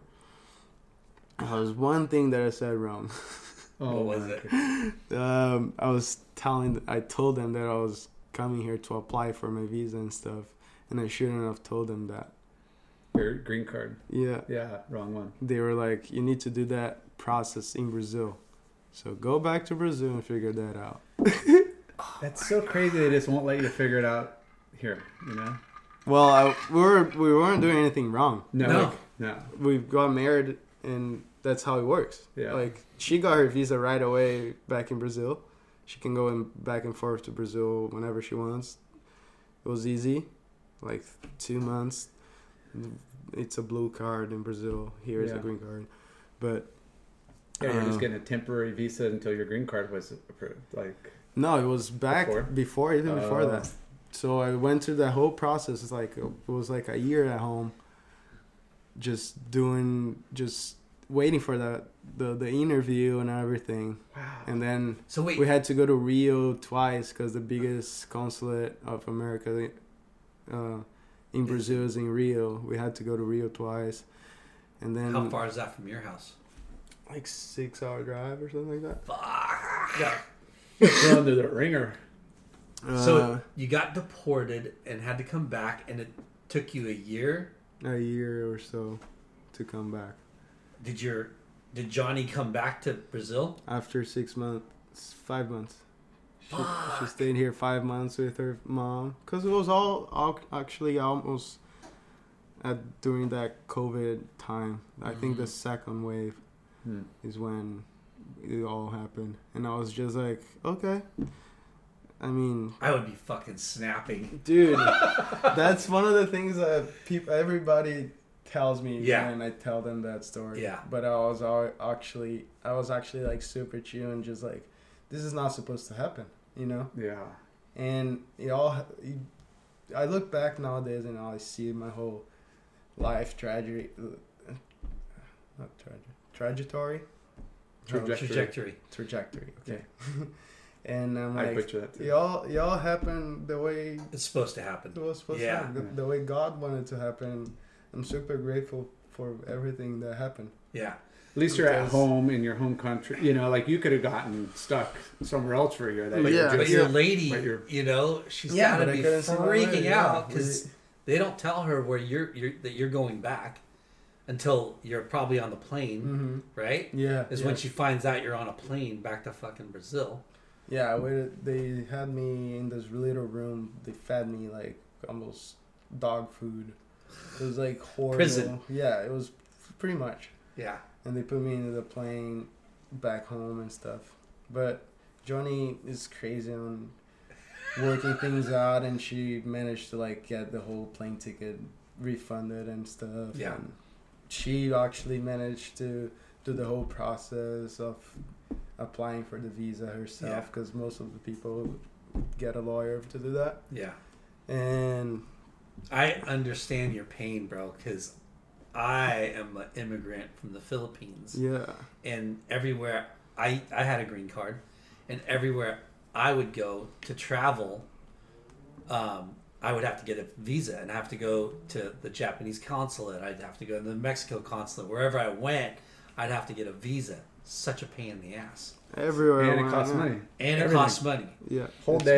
But you know, yeah.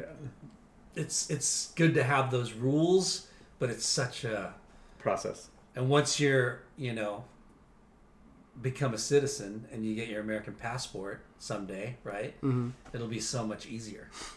But oh my gosh, bro, like it's. I got yeah, stuck at El it's a uh, process. In stuck. Panama because I didn't have the visa to come back. hmm It was nuts. Yeah. I was there for I- work, I, I, I watched Joe Curren get turned around. It's like from here to South Africa. We get into South Africa, and his passport had like was kind of he put it. It went through the wash in one of his pants, and it was kind of peeling up on the corner. And he goes and try to get in, and they same thing. They freaking take them off. We're like, "Whoa, where are you going?" Like, Yeah. no communication. Doesn't show up. Like, what happened? They freaking put him on the next plane all the way home. so All the nuts. way home. So I'm like, that's a year later, you you and your lady come back, and you move to Um, Oceanside or no, where- I moved to the desert. yeah, to work. Palm Springs. Okay. Yeah, I stayed in the desert for like six months. I got here on December 1st, 2021. Yeah. And you're like, get me out of this catering business and back on the, the, the, get me back at lower. Oh man, I I I wanted to surf every day, but I couldn't because we didn't have enough money to, for me to drive back and forth. Yeah. So I just worked to All you have to to do is wait for Palm Springs Surf Club to open up. I know, right? yeah. That's exactly what uh, my mother-in-law always says. You're never gonna be excused anymore for you to visit me because we're actually gonna have waves now. Yeah. That's So all she says. But yeah, I was working with her uncles, uh, catering, which was super nice for me to improve my English too. I thought that And you have you ever had a job? no, You spoiled brat. that was, that was well the proper job. Yeah. That was Yeah. my first job. Yeah. Yeah. Um, I worked at Fu Wax, like doing doing wax, and, like Package. packing. Oh, Fu Wax. bag, Yeah. nice. but um yeah it was right after i got dropped from my sponsors and stuff and Fu Wax was like yeah come come work with us and we'll, we'll support you and That's then um i came here and i was catering doing the catering stuff. And then we went to ventura. It was like february. A little couple days after my birthday. And I got that message from album because Mike takes care does the, the the Instagram stuff, and I got that message from Album. I'm talking back and forth, and I'm like, dude, this is crazy. I mean, I really, really, really thought about. Uh, I mean, I really told my friend that I was gonna buy a board for us to ride and share the board, and now you're hitting me up for me to ride for you guys, and I'm like, Were you following the their heck? their Instagram and liking stuff and commenting? Yeah, like, did, so yeah, there was like yeah, yeah, dialogue history, like oh that board looks awesome, or hey, you know, like but then Something- Mike saw me and he remembered me from, Yeah. from Surfing with that Griffin. surfing back in 2013. he's like Because- this is the same. Because I was living with the Marshalls and they would always go to NSSAs and stuff, but I couldn't compete. So I was just surfing on the side and surfing with them before the contest and stuff, but I couldn't compete. Yeah. So that's how Hoagie saw me with Mike and, you know, And you never met Hoagie. never met Hoagie. Just, I talked to him on, on messages, but I never got to see him yet.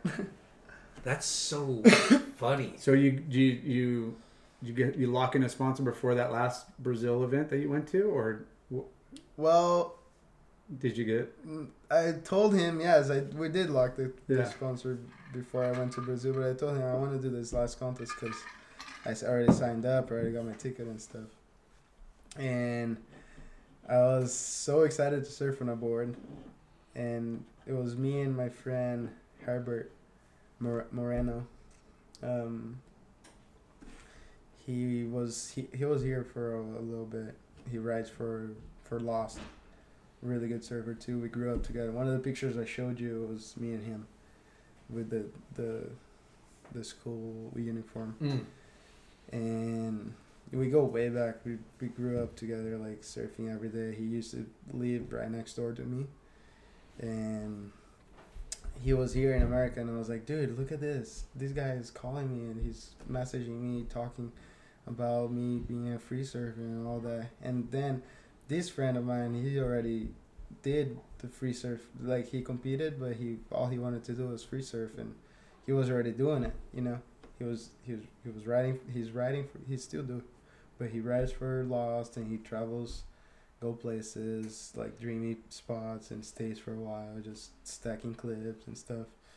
And he was like, "Dude, what is, what the hell are you doing?" Freaking go talk to them, like go Yeah. ride for them, like ASAP Yeah. that opportunity doesn't get offered Very like much. Especially Yeah. from them, their team's Especially super from tight and them. Yeah. special. You know, it's not like Yeah. How many riders do they have? Not many, right? That not that I know. not of. that I follow them that closely, but Josh Kerr, Josh, Asher and Pacey, Jack, and Jack, uh, me and yeah. Mackenzie. Jack. Who? um, Freestone. Freestone, yeah. Oh, Freestone still rides for him. Yeah, Freestone rides one. And What, so what, what board? What was your first board like? What did you? What did they? What did you order? this is another story. oh my god! It was one of the days that I one of the I, I drove from the desert. I was still living in the desert. I drove from the desert to surf with my friend because he was here. We went to Huntington Beach, we surfed and stuff. And Mike was like, "Come, come by the shop. I'll be here like the whole afternoon. Come cruise." And we shot. I think we shot with Joe Foster that day, that morning. And then I was like, um, we drove. We surfed River Jetties, I think, and we went to San Clemente. And I had another friend there that was living there, that I asked him to to stay at his place. It was late afternoon. I get to the album shop, and first time I opened the door, I'm like, yeah, kid in the candy just store. Candy store, literally. Just, I want everything. I'll take know- that, that, and that. How many know- boards do I get with this Yeah, contract stay? like heaven, you know, heaven music, the, Yeah. the sound. it was literally the feeling I had. All resin tint killer, like Oh yeah, my everything. God. It was crazy. Every board's like beautiful. And we were talking, talking, and he's like, "Yeah, take this board for you to ride tomorrow and stuff." I'm like, "It's a, it was a Twinsman from a customer, I think." That Twin was, fin? Yeah, twin fin. That was just there, and the customer was actually gonna get the board back and stuff. But um, I take the board, and I'm checking the board. I'm like, dude, still, you still, there's still light out. We're right by lowers. I'm gonna go surf. Yeah. Like I'll talk to you later. I'll talk to you tomorrow, but I'm gonna go. I'm gonna get out there. Yeah, we can talk board. when it's dark. I'm gonna go Yeah, exactly. Sick, sick board. Why wait until tomorrow? Yeah. So Straight to lower. yeah, Trestles is you know that walk is long. So I, I hit up Yufu, and I ask him, hey, can you drop us off? He's like, yeah, dude, I'm actually getting back from work It's now. Like, stop by my house, on the other side of the freeway, and I'll I'll pick you up and drop you off, and you you can call me when you when you're done surfing. Taxi? Yeah, it was uh, pretty much a Uber driver. Yeah. but um, craziest craziest experience ever. I put on, I put the board on the back of the truck. Me and my buddy, we go surfing. We had a, I had a blast. I had, fuck. I was just that board was just so fun, and I had a bl- I, it was it was sick. I was like taking pictures of the board. I was stoked. Telling my friends, dude, look at this board. You know, like I told my friend Dario, I was like, look at this first board I got to ride and stuff. We It's still like- do that, and Yeah. been surfing forty Yeah, years, yeah, and I'm still course. like, oh, Yeah, new board, yeah. feel this thing. Uh, And it's something that you told your f- friend that, or you're gonna save that money to buy it. Dario, Yeah. that Yeah. friend Dario, that I was gonna save money and buy a board yeah, to take back home for us to surf. So I take the board and surf. It was bad lowers, no one out, just. But I had a blast. I was the board was so fun. I, I had a we had a good time, and it was only me and my friend Her- Herbert. Then we walk up the trail. I call Yufu and ask him, "Hey, can you can you really take us back to to my car?" He's like, "Yeah, no problem. I'll, I'll pick you up." I, he camps, stops. I put the we put the boards on the back of the truck truck again. You can see where this Yeah. is going, right? we put the board on the back of the truck. He drives around and stuff, and he lives on the first exit after lowers right there, and he literally got off, got in the freeway, hot like went super fast. Got off. We looked back because uh, we heard a noise. It was only my friend's board hanging, like literally going like this, almost falling to, And now that one was gone. and the album board was gone. Holy shit! I'm What the- freaking out. I'm like, dude, no, not the album it's the- the first board ever. No, no, no, it's not even mine. Not even yours. You just borrowed it to go It's a freaking one thousand dollar something board, and I flew out of the truck. and it flew out of the truck, bro. Holy- It was like I was like I didn't know if I was if I I wanted to laugh or cry at the same time. I was just like, no, There's no way, way. that just happened. Yeah, exactly. I, I was like, no, no. Did you guys go look for it? We did, we did. We couldn't find the freaking board. just I think the blower flew out of the the the, the car, and somebody saw it and stopped and picked it up right Yeah, away. Because right no way, no way. Because we we went back and we didn't see it. It was we were walking on the side of the freeway. Big rig, like big Yeah. rigs, were driving by and honking and shit. And we're it's illegal to walk on the side of the Yeah. freeway. And we were, I was like, I I have to. Yeah. This is not my board. yeah. Even you- if it is broken, I mean, even if it got ran over, Yeah. it would have been you would have found pieces. yeah, we didn't. talk for about sure shocker. yeah, exactly. That's a shocker. So what, what was the conversation back when you got the album? I told him right away, and he was like, "No, that that wasn't our board, and it had the boss's fin." that was that, that's what Mike told me.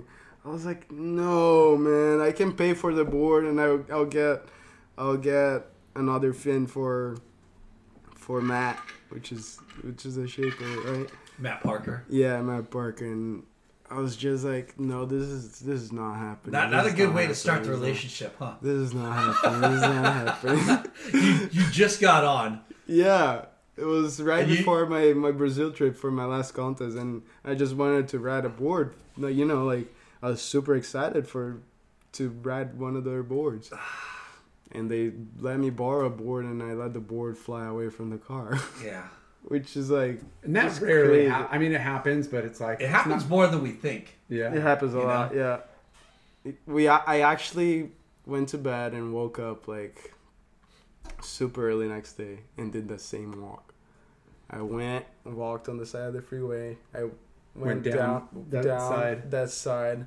I found like two two boards, one long board, and this other broken up. Uh, Yeah. like she, you know. Some got ran over and tossed. Yeah, it was it was there for a while, but I didn't see the board. I didn't see the album board. Fuck. Somebody got lucky. Somebody was unlucky, which was you. And yeah, if you're hearing this and you have that board, please just at least send us a picture. Put it on Instagram so we Well- can DM you. Well, it does depend on where it flies out because there is a trail from you know the Carl side on that side of the freeway, and then it goes underneath the bridge where like connects to that road that goes down. Up. it does, yeah, it does. So- Wait, I went there too, Yeah, so i- if it flew out for sure, somebody dude. would have grabbed it from that It's that. crazy. Somebody's just walking down a trail and board. Yeah, Hey, uh, album board, a brand new album board. It was maybe like the guy wrote once or twice, and I wrote it. And is it, those are glass like proper, so it's not like it's gonna get probably Super too destroyed. yeah, Yeah. Yeah. Uh, but yeah, that's the story how I I got an album. oh, it's hilarious. I I tell I go back to this story and I tell people it's just like yeah. crazy to think that that's how my first surfboard from album. That's so Not awesome. mine, but the first surfboard I Yeah, wrote from yeah. album. So you, you went back to Brazil and you didn't qualify. I didn't qualify. Yeah. Lost first round. the waves were shit. Yeah. I couldn't find anything. And yeah, I didn't qualify. It's kind of like, ah, well, I got this new quiver of like fun Yeah. boards. Let's go somewhere really Well, good. yeah, yeah. First, So uh, this- but I was- How soon can we get this one? I was, I was, I really wanted to qualify and just prove myself because Yeah. I, I got knocked down a lot of times, and getting dropped from Sponsors. a major sponsor, and I was just in a really bad time time frame of my life that I was like depressed and stuff, living in the desert, couldn't really surf. I was feeling like shit, like feeling really bad, and I really wanted to prove myself that I I was capable of doing it. you yeah, know? for sure. It's a dream. Make the tour. Yeah, exactly. Um, it was. my actually, my whole life, I always dreamed of being a professional surfer and living, doing like having surfing as a profession. Profession, not like no matter what. Yep. And Whatever it is. whatever it yeah. took to be the- Contest yeah. or whatever. Yeah, I always dreamed of, of course, the the only source that I had coming from Brazil and just doing comp- competitions was the only way that I I would see it. You Mhm. know, like That's how it brought your like the surfers are brought up. yeah, know? to me, yeah, exactly. And Because in Brazil, there isn't a lot of free surfing, right? no, not really. I mean, Like old- who who do we know that's a free surfer? free from surfer Brazil? that puts out clips, I would say Thomas Hermes. Yeah. It's huge. Yeah. sure. And then there are a couple other names that Yeah. does it in Brazil that that aren't recognized worldwide. Yeah. But Bruno Santos, the yeah, Bruno Santos. I mean, it's really well known. He did. He won the CT at Chopo Yeah. a few years back. Yeah. But he's a free surfer, and then Iko, Iko Ronki, a couple other names, but you don't you don't get to see them much Yeah. because they're not sponsored by American brand, and you know American brand is putting out clips of them and stuff. They're, Yeah. It's like Brazilian brand, a Brazilian brand is putting out clips of them and stuff, and they're they're doing like different stuff than than a free surfer in America would do. Yeah. You know. So you get on album. What's their, what's their program? Hey, we're gonna pay you. We're gonna get you this many boards. Just go get clips and travel, and you know. It was all happening like quick and just yeah, that was the offer. Just ride for us. We'll. I I'm pretty sure you're gonna get a major sponsor, right then. You know, like quick. So I was writing for them, and we signed up with Banks Journal. Yep. And then I was with Banks Journal, Banks Journal for a couple of months because um, they weren't paying me as much as I needed to like pay for rent and stuff.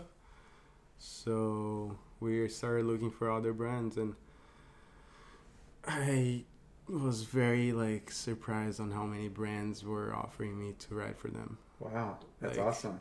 you went from zero to a hundred. Yeah. Like What? I was I was living in the desert, serving food, and trying to make money enough money to do the QS. Yeah. And all of a sudden, I was writing for an album, um, trying to just just being a free surfer, and brands were started seeing me throughout um, clips put out from album and stuff, and there were so many brands that reached out to us trying to sponsor me. And I was Well, without even I, I knowing, don't want to. I don't want to sound No. eggy or anything. no, no. I don't want to. That's not me. That's No, for I'm sure. just telling you guys how crazy you The was. power of album helped put you in the limelight and made you desirable to sponsor. Yeah, back back in the But- into you know, with the world Yeah. size because that happened a little bit too when I was sponsored by Billabong that I stayed with at the Billabong house and stuff, and people were saying that I was gonna make the CT. It was like promising kid from Brazil that Yeah. wanted, you know. Um, but yeah, like I said, I don't want to sound eggy or anything. I just no, but it's it's true. Like you know, you guys the story. you got the talent, you got this kind of, you know, you're kind of underground here in a way. Yeah, the core of the Yeah, industry knows who you are, you know, like the people that follow surfing pretty in depth. But you start throwing out these clips of you doing what you're doing, which is fucking crazy on these boards that are intriguing because it's not your typical like s- s- uh, High shortboard, high, performance. yeah, Yeah. shortboard high performance like clip.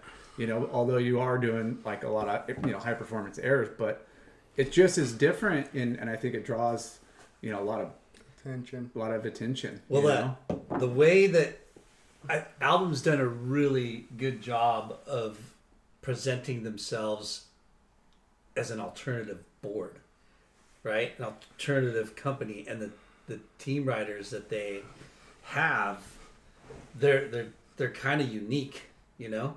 Asher Pacey and freaking Josh Kerr, like they're they're gnarly surfers, freestyle, but they're different. yeah, You know what I mean? no, for sure. But it's like, and and they have a a sophisticated way, right? Of of of their their marketing and surfing and their boards seem really. They're not getting overshadowed by They did like, Clearweather brand sandal, bro. yeah, but they're not. Over, That's what makes them sophisticated, bro. they're not overshadowed by like a tour athlete. You know, they're not overshadowed by the WSL or content you've already seen on the webcast and stuff. It's all you know, really desirable waves and locations, and it's artsy. Sophisticated. Yeah, Yeah. but it's like that. I mean, It's exactly what every surfer dreams about. And For you sure, know, like- So just perfect waves, beautiful boards. It's Yeah. all we want. yeah, You're a surfer. What do you Yeah. want? yeah. You know what I mean? Yeah. Like want to go paddle out with my bros and surf good waves and So- exactly. have a cerveza. So the did, did Banks come about after album? After album, Okay. album, yeah. but they weren't paying enough, and then other people started approaching you at the same time, and Yeah. Then, then- they all had this almost the same marge of money and stuff. So I chose we chose um Katin because it, it's it's a her- Heritage. heritage brand and it really I mean I didn't know much about Katin before then because it's a uh, 100% American brand right Yeah. And we I didn't get to see it in Brazil because they were just in America. They they said they were in Brazil back in the days. yeah, My coach was actually sponsored by them back then, How funny. which is crazy. Yeah. But yeah, Katin is rad. It's just something I was looking at, like being one of the bigger guys from my brand and Yeah. having that relationship as a family, like small brand but huge at the same time. Mm-hmm. But I got to sit and talk to the boss, not the middleman. You know, like that was one of my things that I wanted. Just feel like important, have good relationships, Yeah. and just like back then when I was sponsored by Hang Loose, I would just drive up the the To the owner's to house. Sao Paulo, which was like an hour and a half, and sit on the ta- on a table, face to face, and talk to him. Yeah. Who You do know? you who do you deal with? Mac and Dolly Yeah. and Nick. Nick, um, I forgot his last name, but Nick and We're, we're friends with with Dolly. yeah, Dolly's Yeah. super nice. He's He's, he's, hilarious. Yeah, he's a, he's a frapper, huh? He's hilarious. I I love the way he is. It's so crazy. I went. I drove up a few months later. I drove up and had a surf with him close by his, uh, just by his place. What is what is it called again? The, No. No. Not Malibu. Zeros or uh, I forgot the name of Zuma? it. Zuma. Yeah, I surfed Zuma. Zuma, with him. Yeah. Big And- Dume, Little Dume? Yeah, yeah, yeah. It was so fun, and um, yeah, he was a frother. Uh, The the waves didn't even look that good, but we had a great time. Yeah. And speaking of Katin, like Katin's been around since the 50s Five, Exactly. 60s, 50s, that's Fifty four is yeah. when they yeah when they first started. yeah Yeah, and Yeah, you better know that. yeah exactly. like, we actually have had friends that have ridden them for them over the years. Um, Ride Dog Road Form. Yeah. K2 owned it, right? It was before. Right before. Yeah, and then yeah, they, they've gone through a few different like licensees Yeah. and it mm-hmm. kind And of I think Mac took over it a while ago, and Dolly started working with them. And Katin is one of the brands that has been around for so long, and they've got heritage and that Americana, you know, California lifestyle look. But in the past, what three or four or five years, they've sure. blown up. Yeah. Like they've done a, a really good job of, you know, capturing, especially because of COVID. I'm gonna say because this guy. Right here. I'm just saying. I don't know. VB, VB over V- here has kind of put them back on the map. Thank you. Uh, no, but it goes, Not- not you know, with your you. your surfing album and them, like, I mean, it's just a really good match. Yeah. you know, and I think it That's works well, works what- really well together yeah. to have like those like-minded brands kind of supporting somebody, you know. Because if you had a, I wouldn't, I don't want to say another big name surf Mm-hmm. that's you know more going after a CT surfer or high perform, you know, like there's just different vibes. and I would just be another guy that would be getting forgotten. You Yeah. Know? And I was part of that for a bit. yeah, You know, it didn't feel that special. You know, I wanted a small brand, like I said, which I would sit down and have a conversation with the owner face to face, and not try to middle name, middleman trying Yeah. to like make business or make just make money out of me. Like I wanted to connect yeah, with people. That's my main thing. My it's been like that my whole life. I, I like connecting with people and just being able to feel them and you know like spre- expressing myself and just Showing them how I like Victor as a person, you know, not Yeah. only like as a surfer. yeah, Yeah, being a good human, being a good dude, and Yeah. ripping, and, and you know, not you know, knowing that the contest jerseys. I mean, sure, you're competing, you just won, and, and it's good to get back into the saddle and and do that, but. You know, to, to help your surfing flourish even more and being surfing, you know, better waves and going on that. I mean, yeah. it's a Yeah. It's awesome dad's to got to see. be so psyched and proud. Like Yeah. you know, And that is you're, you're fulfilling your your life's work, your your your dream, right? for sure. My I went I went and did the contest down in San Diego because it's fun. I get to hang with my friends, but I'm also uh, accomplishing one of my goals in life, which is get a house and buy be able to buy a house for my family, and that money really helps.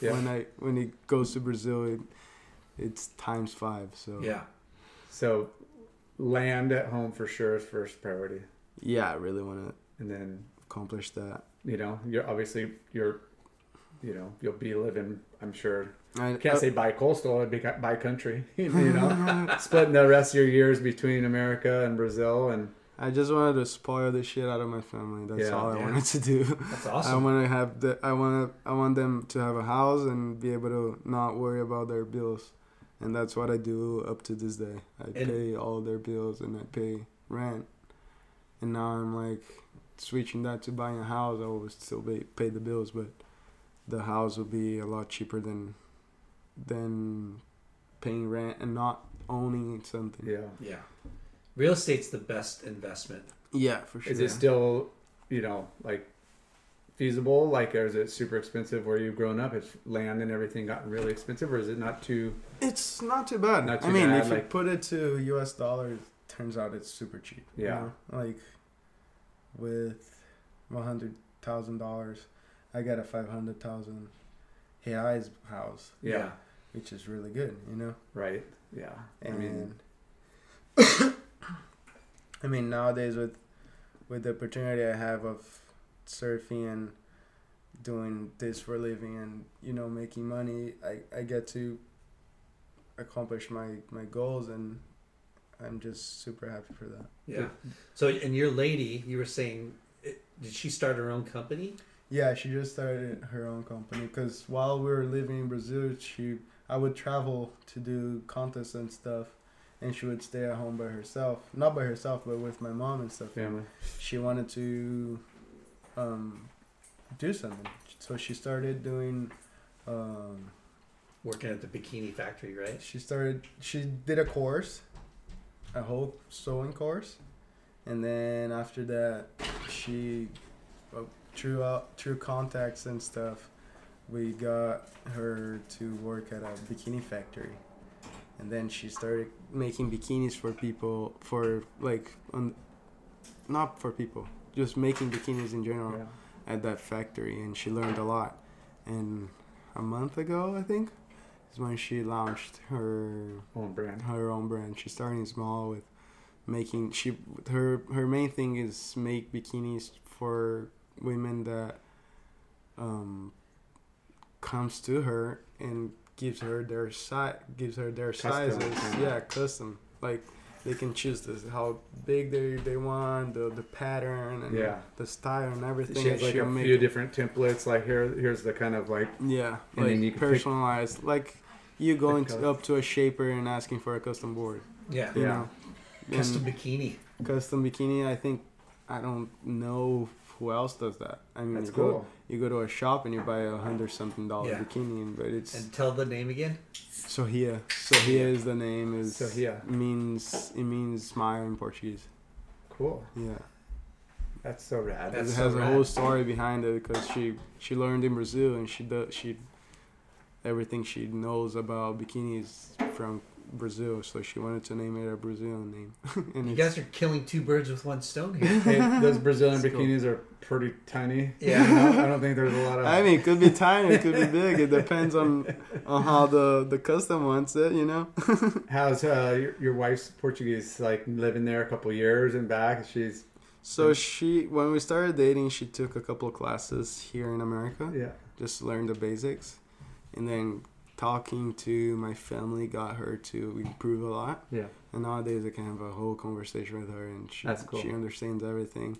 She doesn't know a couple words, but she goes back to English, and I explain it to her and tell, tell her. But she learned, like, from being out in Brazil and talking to to my mom and my family, you know, Yeah. That's cool. That seems to be the best and way. going is to the sewing lessons. being infused in the. You Yeah. know, While culture. working at the factory. Exactly. Yeah, that's so rad. Exactly. That's the Brazilian American dream right there. there are some terms of sewing and stuff that she only knows in Portuguese. It's That's so so funny. so, have you surfed wave pools yet? I did, yeah. Um, my first time was surfing the the wave garden in Brazil.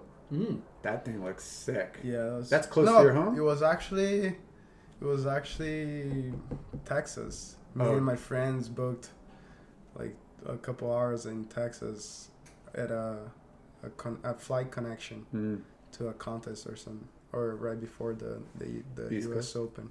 Yes. open. Yeah, we were here 2018, I think, for the U.S. Open, and we booked a trip for for the Texas Wave.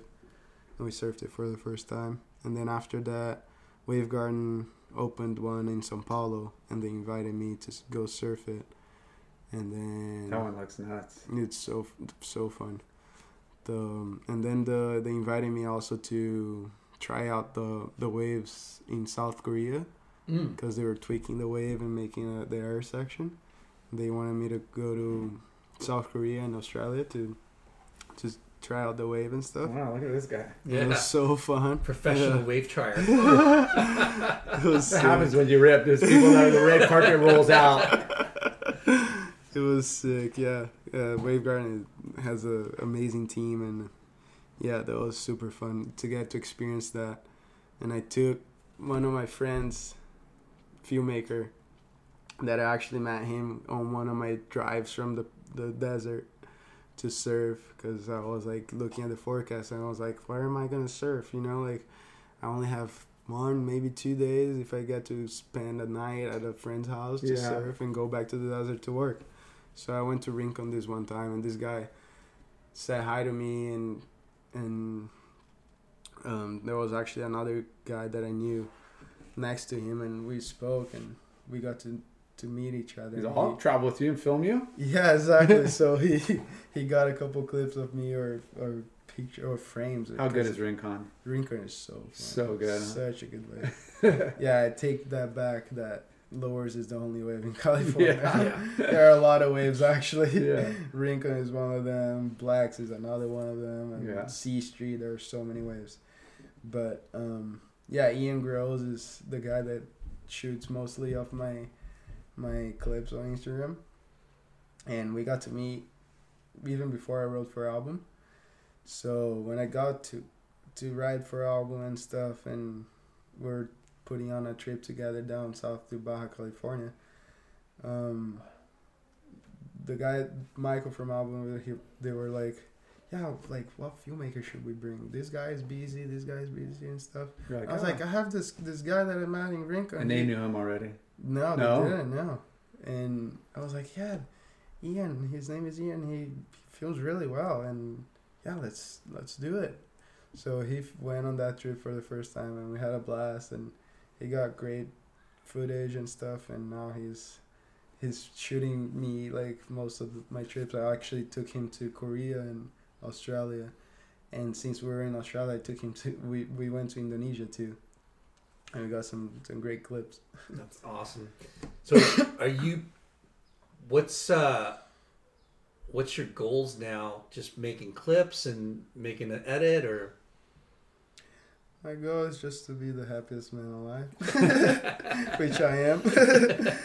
um, dude, I, I don't know. I just I'm having a blast trying out these boys. Matt always comes up with the craziest ideas, and he shapes me the, the most amazing boards I ever had, and I'm having just great greatest time of my life. Just getting to experience the like this connection of traveling and getting clips and putting out a, a part or something. I just got invited to be part of one of the movies that I watched my whole childhood, and to me, that's like a huge accomplishment and huge like personal accomplishment. You know, like yeah, milestone. it's it's just mind blowing that I got invited to be part of one of the movies that I watched the most in my childhood. Snap. Yeah, yeah. Nice. Chucky. Yeah, I watched Snap Tube my whole life. Like, grew up, got that movie on the Yeah. in a magazine, and I don't even. You know, we had him on the podcast. Yeah, yeah, Yeah. Do you have um, Chucky. Do you have a board model that you is coin? You know, like VV Victor. You know, or you know, Yeah, or do you Matt. just use write a lot of different ones. Yeah, I read. I read the whole, the whole. Assortment Yeah, the collection. whole collection of boards that Matt has, but the there are a couple of special ones that, um, like this one called Bongia. It was supposed to be the goats board, that he was gonna try it at a, at a stab in the Mm. dark or electric acid. Mm. But Yeah, he those never are got great. to do it. He never got You'd to be a do good uh, candidate for that. Thank you. Yeah. Oh, stab in the dark. Yeah. that'd be sick. Um, But fuck all that. You're on Snap, bro. Snap five. Six, Snap six, five. five. They're on five. huh? Five. Snap five. Yeah, Yeah. it's not five. It's just mind blowing. But yeah, um, this Bongia board was supposed to be written by Cali, and he never got to do the electric acid test. So Yeah. Was right when I got to album, and Matt was like, "Try out this board. It's a asymmetrical board, quad." Um, before that, I only written the the the asymmetrical boards that he shaped me. I never got to ride an asymmetrical board before that. And yeah, my first trip ever with a, a couple boards from album was to Mexico, and he shaped me a Twinsman and uh, Have you seen that YouTube Mm-mm. clip of it? Fuck. Redonkulous. we actually don't have the clips out from that trip. Well, you're on an ASIM down there. It might have been previous trips, Yeah, but yeah. like, dude, talking about and you're talking about incredible surfing. Thank you. Like it's fucking heavy. Thank That's you. Yeah. a big compliment from Yeah. Late Night over here, huh? Yeah. It is. I know, like, I I know. I'm like, you know, I, you know, strong, powerful, and freaking laying it down. Thank Yeah. you. I'm gonna watch it later today. Thank Yeah, you. for sure. Sick. So these clips are actually with the pedal electric guys because we was a trip with the with them, and we we still haven't seen these clips. Wow. From Keep my on the first- wrap. My first trip with with the album boards. Well, you you have to not let out your best clips, right? You have to stash them away for oh, snap. Oh, now from Snap, I just found out about that like two weeks ago. Oh, dude, And congrats! I was in Indonesia actually trying to score some waves. I got to go to Desert Point, which was my first time surfing, and it was really fun. Then I went to Lakey Peak, chilled with um, Asher Pacey, but the waves weren't that good in Lakey. Oh, that wave is so good too. yeah, it's so fun. Um, High tide, high periscopes. tide right, low tide freaking left. Yeah. We're so gonna have fun. to uh, interview Chucky again Yeah, of for course. Snap Five. Yeah. Yeah, I don't think he even He's laid launched out the whole like because he had it. list yet. Yeah, he kept he he. You heard it here first, folks. Yeah. Exclusive. yeah, he. Okay, I gotta, I gotta ask. He might get mad at me, but Yeah, I'm I'm just be frothing to be to be part of this. I gotta ask. Coming from Brazil, Brazilian Jiu-Jitsu. Do you does do you guys grow up like, you know, like is it as as uh, popular as surfing, and or do you guys? You know, you know, it's kind of curious because that's a question people are always in. How he's Yeah. from Brazil, and, Yeah. and you must know like Brazilian Jiu-Jitsu. do you guys train? I Is always stay away from it. Just from just to, um, how do you say not prevent just to prevent injuries. yeah. So I had like the best. The Buchecha is like he he's like Trainer? 12, 12 or thirteen times world champion.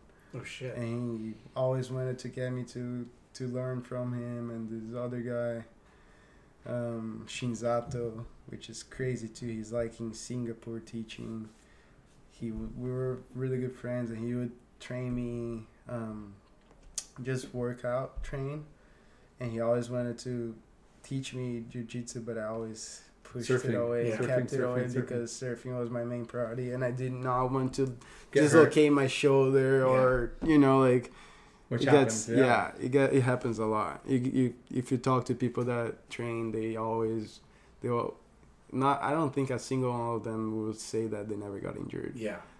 doing training jiu-jitsu you know Yeah, it's mm. great cross training, great to have the flexibility and the core strength and stuff. But yeah, yeah, I mean, I it fucks you we grew up yeah, Yeah. we grew up skateboarding like pretty heavily, and like, yeah, I'm like, as soon as I yeah that's point, another like, sport I'm not skateboarding anymore. Like, yeah that's another not really- sport yeah, A to B, not off the ramps. And, exactly i want to i i skated a lot growing up too that's Yeah. How I improved my airs and stuff but And here we got snowboarding too, and that's like another super dangerous mm, sport. you know? Exactly, super easy to get hurt. And yeah, I just try to stay away from it just so I would, you know, prevent getting majorly injured and Yeah.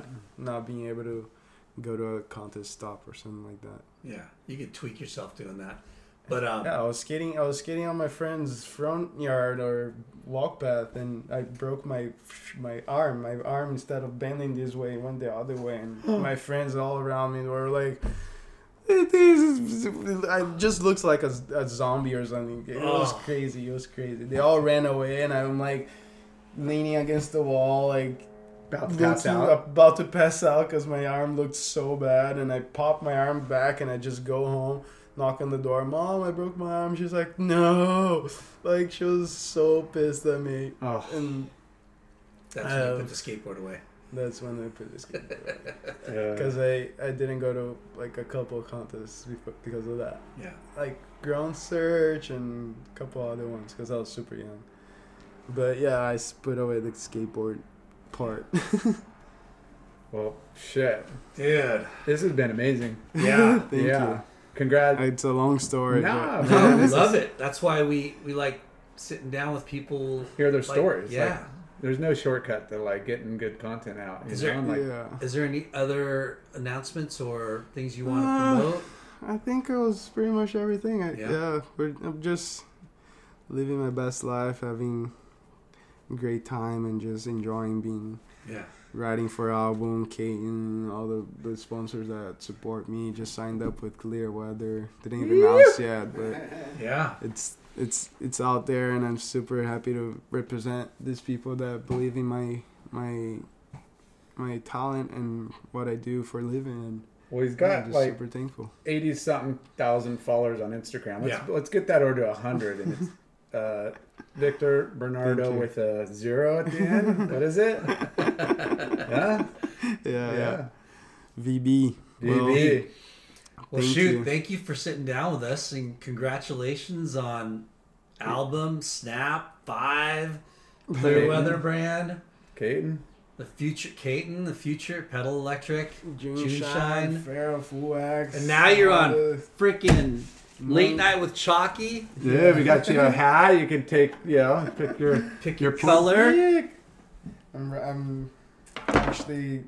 You're fond of green? Just had a meeting this morning, signing up with uh, Moonglade too, and Moon Just- glaze? Moonglade.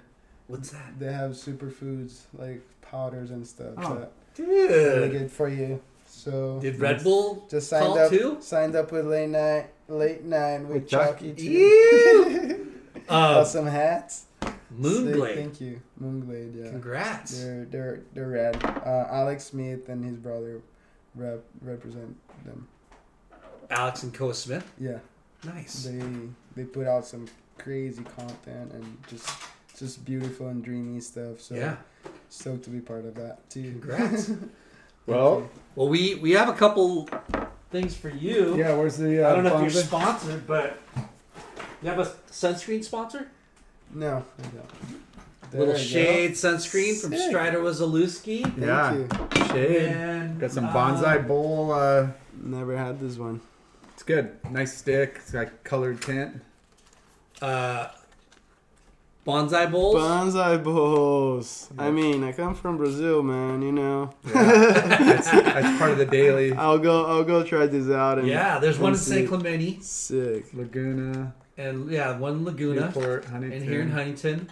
sick, sick. Yep. Thank you. Yeah, Yep. Excited Thank, to thank try this Earth out. Pack. yeah, we gotta thank our All your sponsors real quick. all your uh, packaging and bag needs, stickers. I think they do everything, right? Yep. Uh, Clear Weather brand, Ew.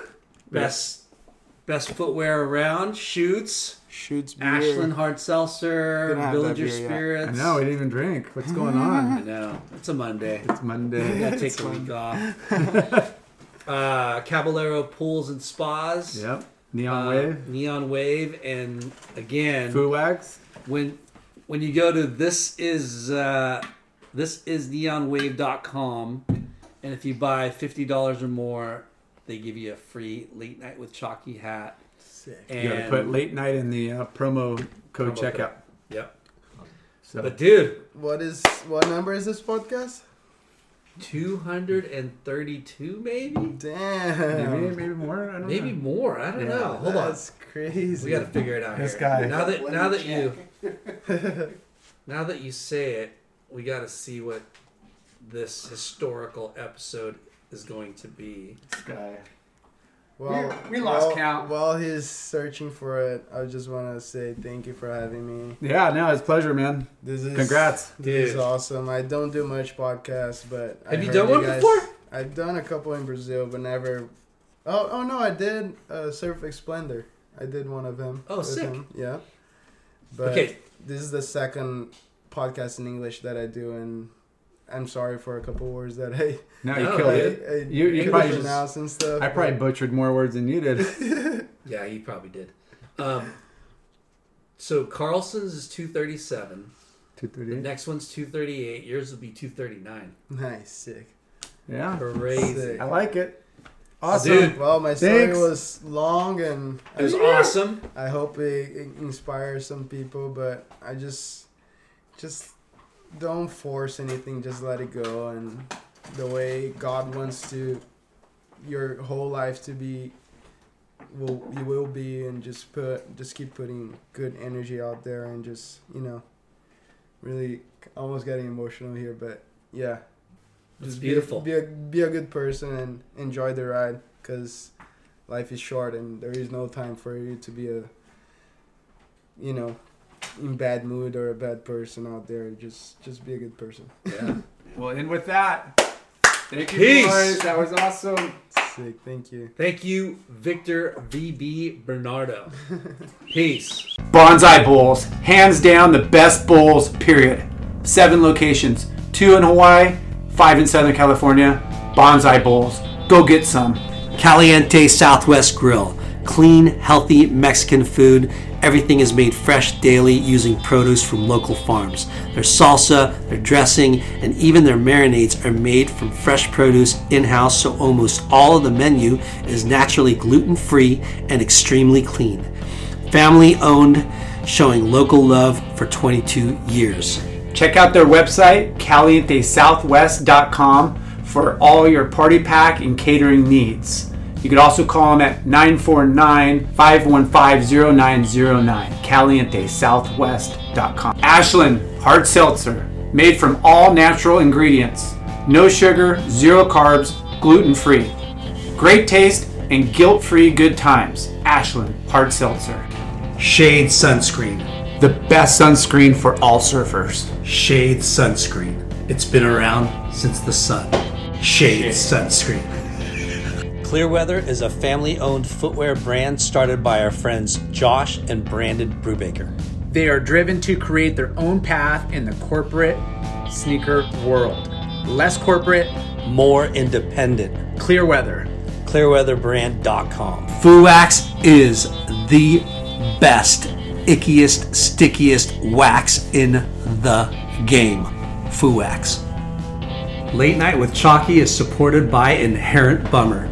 Surf entertainment, thoughtful writing, surf videos, music, and fresh hell for the core surf community. Remember, it's not the end of the world. Subscribe and check it all out at inherentbummer.com. Thanks for tuning in. We hope you enjoyed the show.